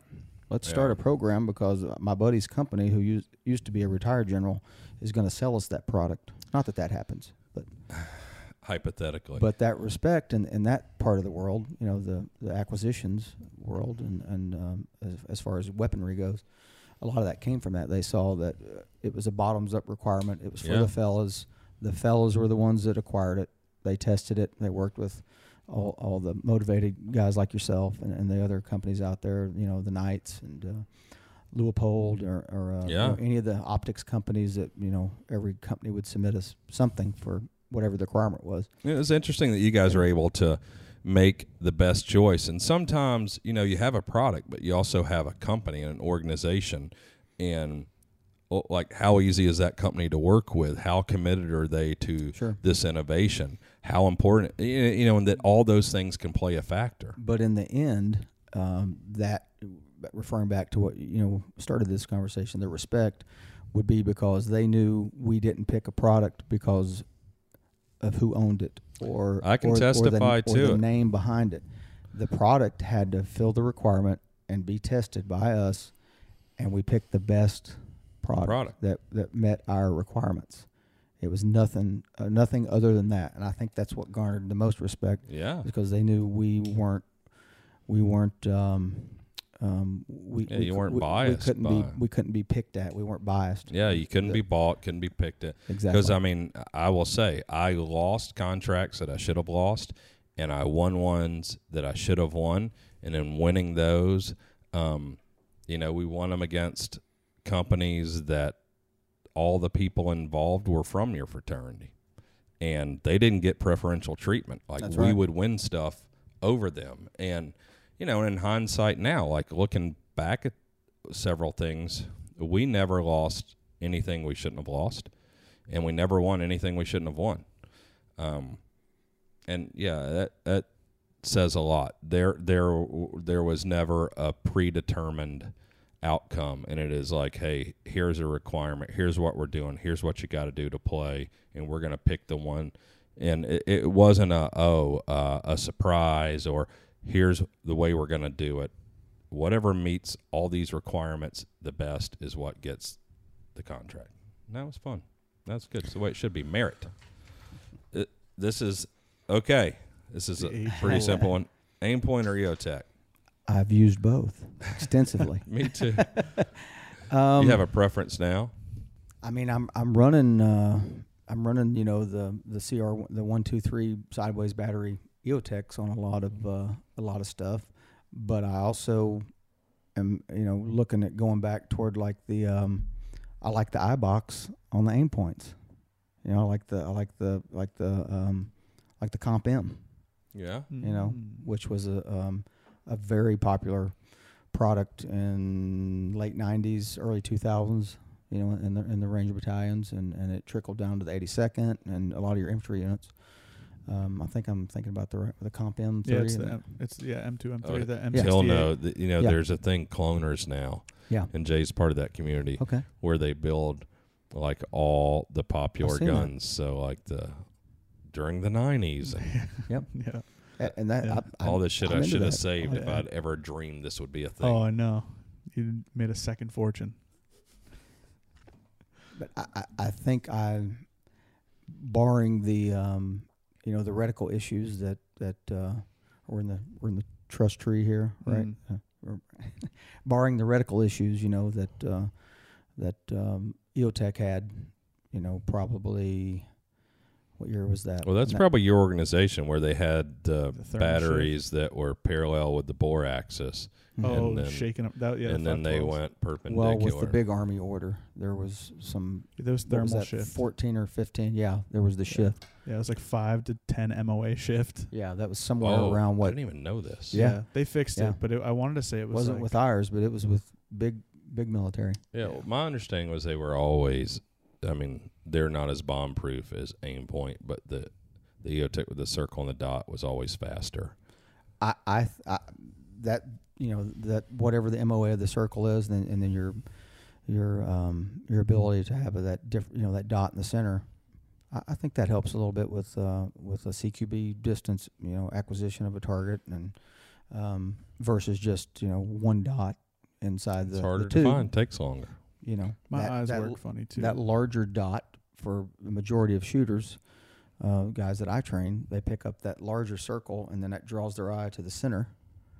And then, you know, they're superimposing that with eyes open, both eyes open onto the target Yeah, and, and they're making the shot. Um, it, it, it's, it's, it's nanoseconds almost once a guy trains up, uh, um, say with uh, an, an optic that just has a, a single dot, whether that's a two, you know, two MOA, three, six, whatever dot is in there. So, but yeah, we talked about earlier that twenty-five foot roll or whatever it Mm.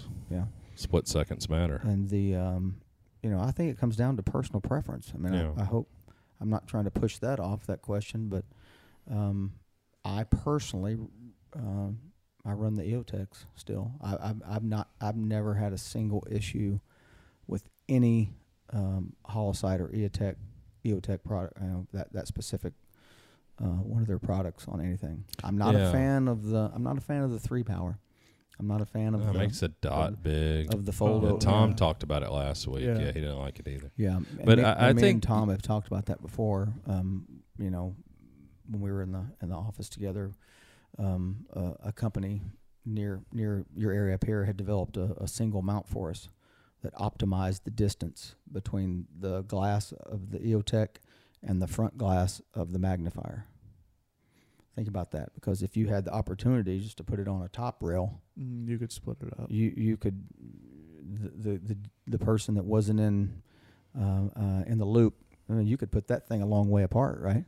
Yeah, jack it up. So, but there we did find out that there is an optimized distance that you should use. So the majority of the uh, the problems with uh, running a magnifier, you know, behind it three power, I think there were three. Um, a lot of your users never knew what that optimized distance was. So Hmm. you you had you Hadn't had you had zero it. shift. You had right. I guess you would call it a parallax issue. Yep. Um, Yeah, So, that led yeah. to the zero shift. do Yeah. I do I zero it with the magnifier and then flip it to the side and then I shoot everything after that? I mean, there's always that question. How do I zero it? Do I zero Yeah, the holo sight and then just use the magnifier as needed? I think that was how it was intended, but I think people It- found issues with yeah. that because Yeah. of what you're saying there was with that. big issues. seems Yeah. like zero Yeah. because you're going to be Yeah. shooting closer without the magnifier. So zero with the magnifier. Yeah. Um, yeah, I don't know, but it does seem like your generation, once you guys helped to sort out the battery in line being perpendicular issue, um, everybody goes for that. And then to me, the downside is it's probably still, but I've not had a problem with one ever, but less durable than the Aimpoint, and it's. I mean, to me, it's a little heavier. Well, like I use the EOTech a lot, but right now, like Leupold sent me that DeltaPoint Pro, Mhm. and like I- I'm not using it to like get in gunfights with. Like I hunt with it and stuff. So like I love the super lightweight DeltaPoint Pro on it with just a little dot, and you know I'm able to make shots at a couple hundred yards with it. So Well, the thing with great. the EOTech too is that durability, who knows, whatever. But the if for whatever reason you break glass on that window, as Oh. long as there's a little bit on there, you'll still see a reticle, Yeah. you can't with the if you crack the glass with an Aimpoint. Well, it being encased, yeah, I guess that's a good point because you have an open like projector and Yeah. dirt or And stuff gets that over because the it's a holographic. yeah, it gets over that, then you And lose another your note on that is you should always run backup irons. Don't tell him that. I mean, if if I were using it, I'm giving him, I'm, I'm giving him a jab. I don't know. I I, I would say, l- let's say Kevin Brittingham's going on five to ten hits a night. Yeah. Okay. Kevin Brittingham probably using some iron sights. Yeah. Kevin Brittingham shooting pigs in North Georgia. Yeah. I'm Bring not an too extra battery. climb a tree. I, Yeah. I agree with you. Yeah, I mean, Yeah. I just change my battery out like once every few months, and Yeah. If something goes down, then I just take it as it Yep. wasn't meant for us to shoot those I- pigs, I- Chad. I, agree with you 100%. we ran irons because if I fell down and broke the glass, if Mm. I'm in a, if Yeah. I'm if I'm in a fight, but your animals are shooting back i- at you. if. I'm in a fight, which, if Different I deal. if I'm in a fight or uh, or you know when we were in a fight, uh, it wasn't if. Um, you, you had all kinds of different things that could happen. You know, you're you're in and out of vehicles, helicopters. yeah, uh, the enemy combatants don't want to be restrained. So sometimes you know, you're, you, you have to, you know, you- you're going to ground trying to get the cuffs on them, whatever. But you know, your gear gets pretty beat up. Yeah. So we always tried to have a backup. You had your spare batteries, obviously. yeah. You had uh, irons on the um, uh, on everything. So, you know, Yeah, and at our age, everyone yeah learned on irons. so now you could now be I'm about with light. If I don't need it, I'll leave it. That's what I'm all about. Well, let me ask you: Did did you do you know anyone that had? Um, I'm not asking to name anyone or anything or incident, but that had an EOTech or Aimpoint, uh, like an electro optic fail in in combat or in a situation. Yes, but You it wasn't. It wasn't a. Um, it wasn't a failure uh, of the optic itself. It was, you know, uh, an injury to it. You know. Um, Yeah. It was. It was. It was. You know, destroyed during the uh, during combat. So they had to use their irons. Oh, so they did. Mm-hmm. Until we, uh, you know, and you get back, you, you got five more of them in your box. yeah, you put put, another one a, on. you put a new one on it. You go out the next morning, you zero it, and you're But back in there. okay, so th- so that dude's real happy he had iron sights. That's right. Okay. Do you have a a normal, or maybe it's different now, but wh- where would you, what distance would you zero your non-magnified optics, whether it was an EOTech or an Aimpoint? Because I've Holy heard, cow. I've heard so many. Okay, let's say it's a we- 16 inch 556. So let, let's na- make it easy. Yeah, yeah, Th- yeah, this sorry. is this is um, in the classes we run. This question sucks up the first two days of the actual class, and that's usually with the Air I get Force this guys. qu- Yeah. I love me Oh. some Air Force guys. I get this question a lot with 300 blackout Is- super and sub all the time. Is, is it a 50 meter zero or a 100 meter zero? Or is it 25 or 36? Well, if you use the Mm. 25, like the old Army, you put up, you know, the Army standards, you put up the the zero target, which gives you a 300 meter zero. Right. So you shoot the little bitty, the little bitty Yeah. uh, target, Yeah. you know, to replicate Yeah. a 300 meter target. yeah. That's what we qualified on. Right. Is the simulated So- 300. um, when they when when the client uh, if we're training somebody and they ask me that it's a two day conversation hey should we should we zero all these um, red dots to 50 or 100 okay so we have a whole whiteboard full of why for Mhm. each you know pros and cons and then a whole whiteboard full of pros and cons for the 100 meter zero um, it depends on uh, from what we've seen you know what length of barrel you're shooting what uh, what grain bullet if I take a short barreled rifle, say a ten and a half inch barreled rifle, shooting a, you know, uh, a seventy ish grain bullet, that's Ish. that, that's Ish. that's optimized. Okay, and I do Optimized, so so designed for short barrels. i- if I do a fifty meter zero, is it back on at one fifty or one sixty three meters? You know what I mean? Mm. When it's going through its Yeah. its arc, you know, because bullets always fall. You know, Right. They're always going down because of gravity. You, know, you always see those drawings in the, in the pictures where it looks like the bullets. You know, it's never Yeah, it's going like up. Your sights above your bore, Yeah. people. That's Ex- what's going on. Exactly. So uh, we, we talk about that a lot uh, in that 50, 100 meter discussion. Um, you know, then we talk about uh, for your super precise shots. So then you're going to have a hold under. Right. If it's a super low percentage shot, you got you got a bad guy shooting at you. He's over there. He's got cover. He's got rocks, and he keeps poking his head up in his rifle because they don't aim right, and he's just spraying at you. And you got to take a super precise shot. Now you've got hold under and hold over to deal with If you you know you got guys at 300 Right. yards over here, um, fighting you from from both sides. With a, it's with, getting complicated. with with a hundred meter zero, there's, this is how I explain it to the guys, and then we let them choose. Um, everything's holdover because the minimal distance between zero and a hundred, and, and most bullets, the average shooter can't shoot that difference anyway. You know, it's it's within. Especially offhand during stress. Yeah. So we, we kind of let them decide, and that's just one or two of the parameters. Oh, but, oh, that's there's- interesting because yeah, I mean the all hold over. It's one thing to remember rather than two. right? Yeah.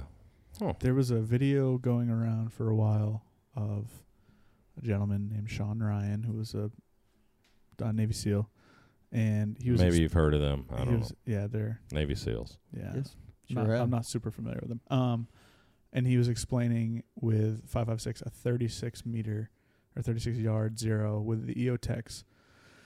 And basically, from what he was explaining, was everything from 36 out to 300, or maybe it was 500. I think it was 300. If it's within that circle, you're gonna hit it. Yeah, they've, uh, they've got the, f- the the new name for it, the combat. Um, what's it called? Sure. um, Oh, this is a movement. there, there's a nickname for that I didn't know that. for that whole genre of, of zero. Man, I've got Oh, on I didn't know that. tongue. Well, what do We'll you, look it up. w- with your AR five five six? What's your zero? Depends on the barrel length. So your ten inch barrel. I've What's your done, zero? I, I've done a, uh, I usually roll with 50 on that, and then if anything, you know, 16 to 18, um, I'll do a 100. See, it's exactly what I would do. It Same, co- same. and also, are you, uh, you know, are you running um, an IR laser on there? Parallel So- or converging. Yep, exactly. Now we just went Parallel. down another rabbit hole. Yeah. Parallel JP, parallel boy. Yep. Well, yeah, I have to do that tough. this week, And, actually. and I Yeah. answer I answer that question: How far can you see with your night vision? Most of the time, to take a shot and and figure out if it's a foe, it's less than 200 meters. So, do you have to worry about paralleling or the converging Right. point of aim, point of impact for the the you know the the IR laser? I'm here for some parallel. Converge, my brain doesn't work quick enough. But the first Yeah. question is, how far can I actually shoot at night Right. and know if it's a threat? right. For me, not very far. All right. So, Um, it is interesting because I'll get, and I'm sure this is the same thing you get in your courses. Is, um, what's the effective range? Oh god. Okay, I need like nine other things before I can tell you anything, buddy. Yeah. But you know, the thing easy for me to get aggravated, which probably you and you're more patient than I am, is, is this you know ignorance. They don't know till they know. So you start explaining all these things, and it puts it out there. And then yeah, you're right. You got to let people decide. So now you're doing training. You you guys are doing some civilian training. We we did. We started um we started a little over a year ago, including some civilians and some of the stuff that we're doing. Um, and it's on a case by case basis. You know, it's it's not the it's not the fact that we don't I don't want to train civilians to shoot. Um, a lot of the guys are my friends that, that I do train, uh, guys that I hunt with, and then we have you know, it's just harder to vet um, a group of clients to receive the training that that, that I'm going to provide. Sure. It, it's just super hard. First and foremost, as with all shooting events, it's about safety.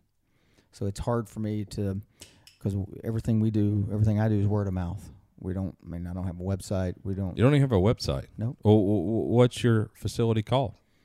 Uh, the training facility in Tennessee is called Eagle Ridge. Eagle Ridge. Eagle Ridge Outfitters. That's right. And so, so you set it up primarily to do uh, military and We Fed did. training. Yep, it's 220 acres. Uh, it's private. Uh, there's no no day shooters coming in. Uh, you know, it's double gated, one way in, one way out. Um, you know, we have a, um, a Department of Defense safety document on the place. You know, an 18 page Ugh. document. So, Ugh.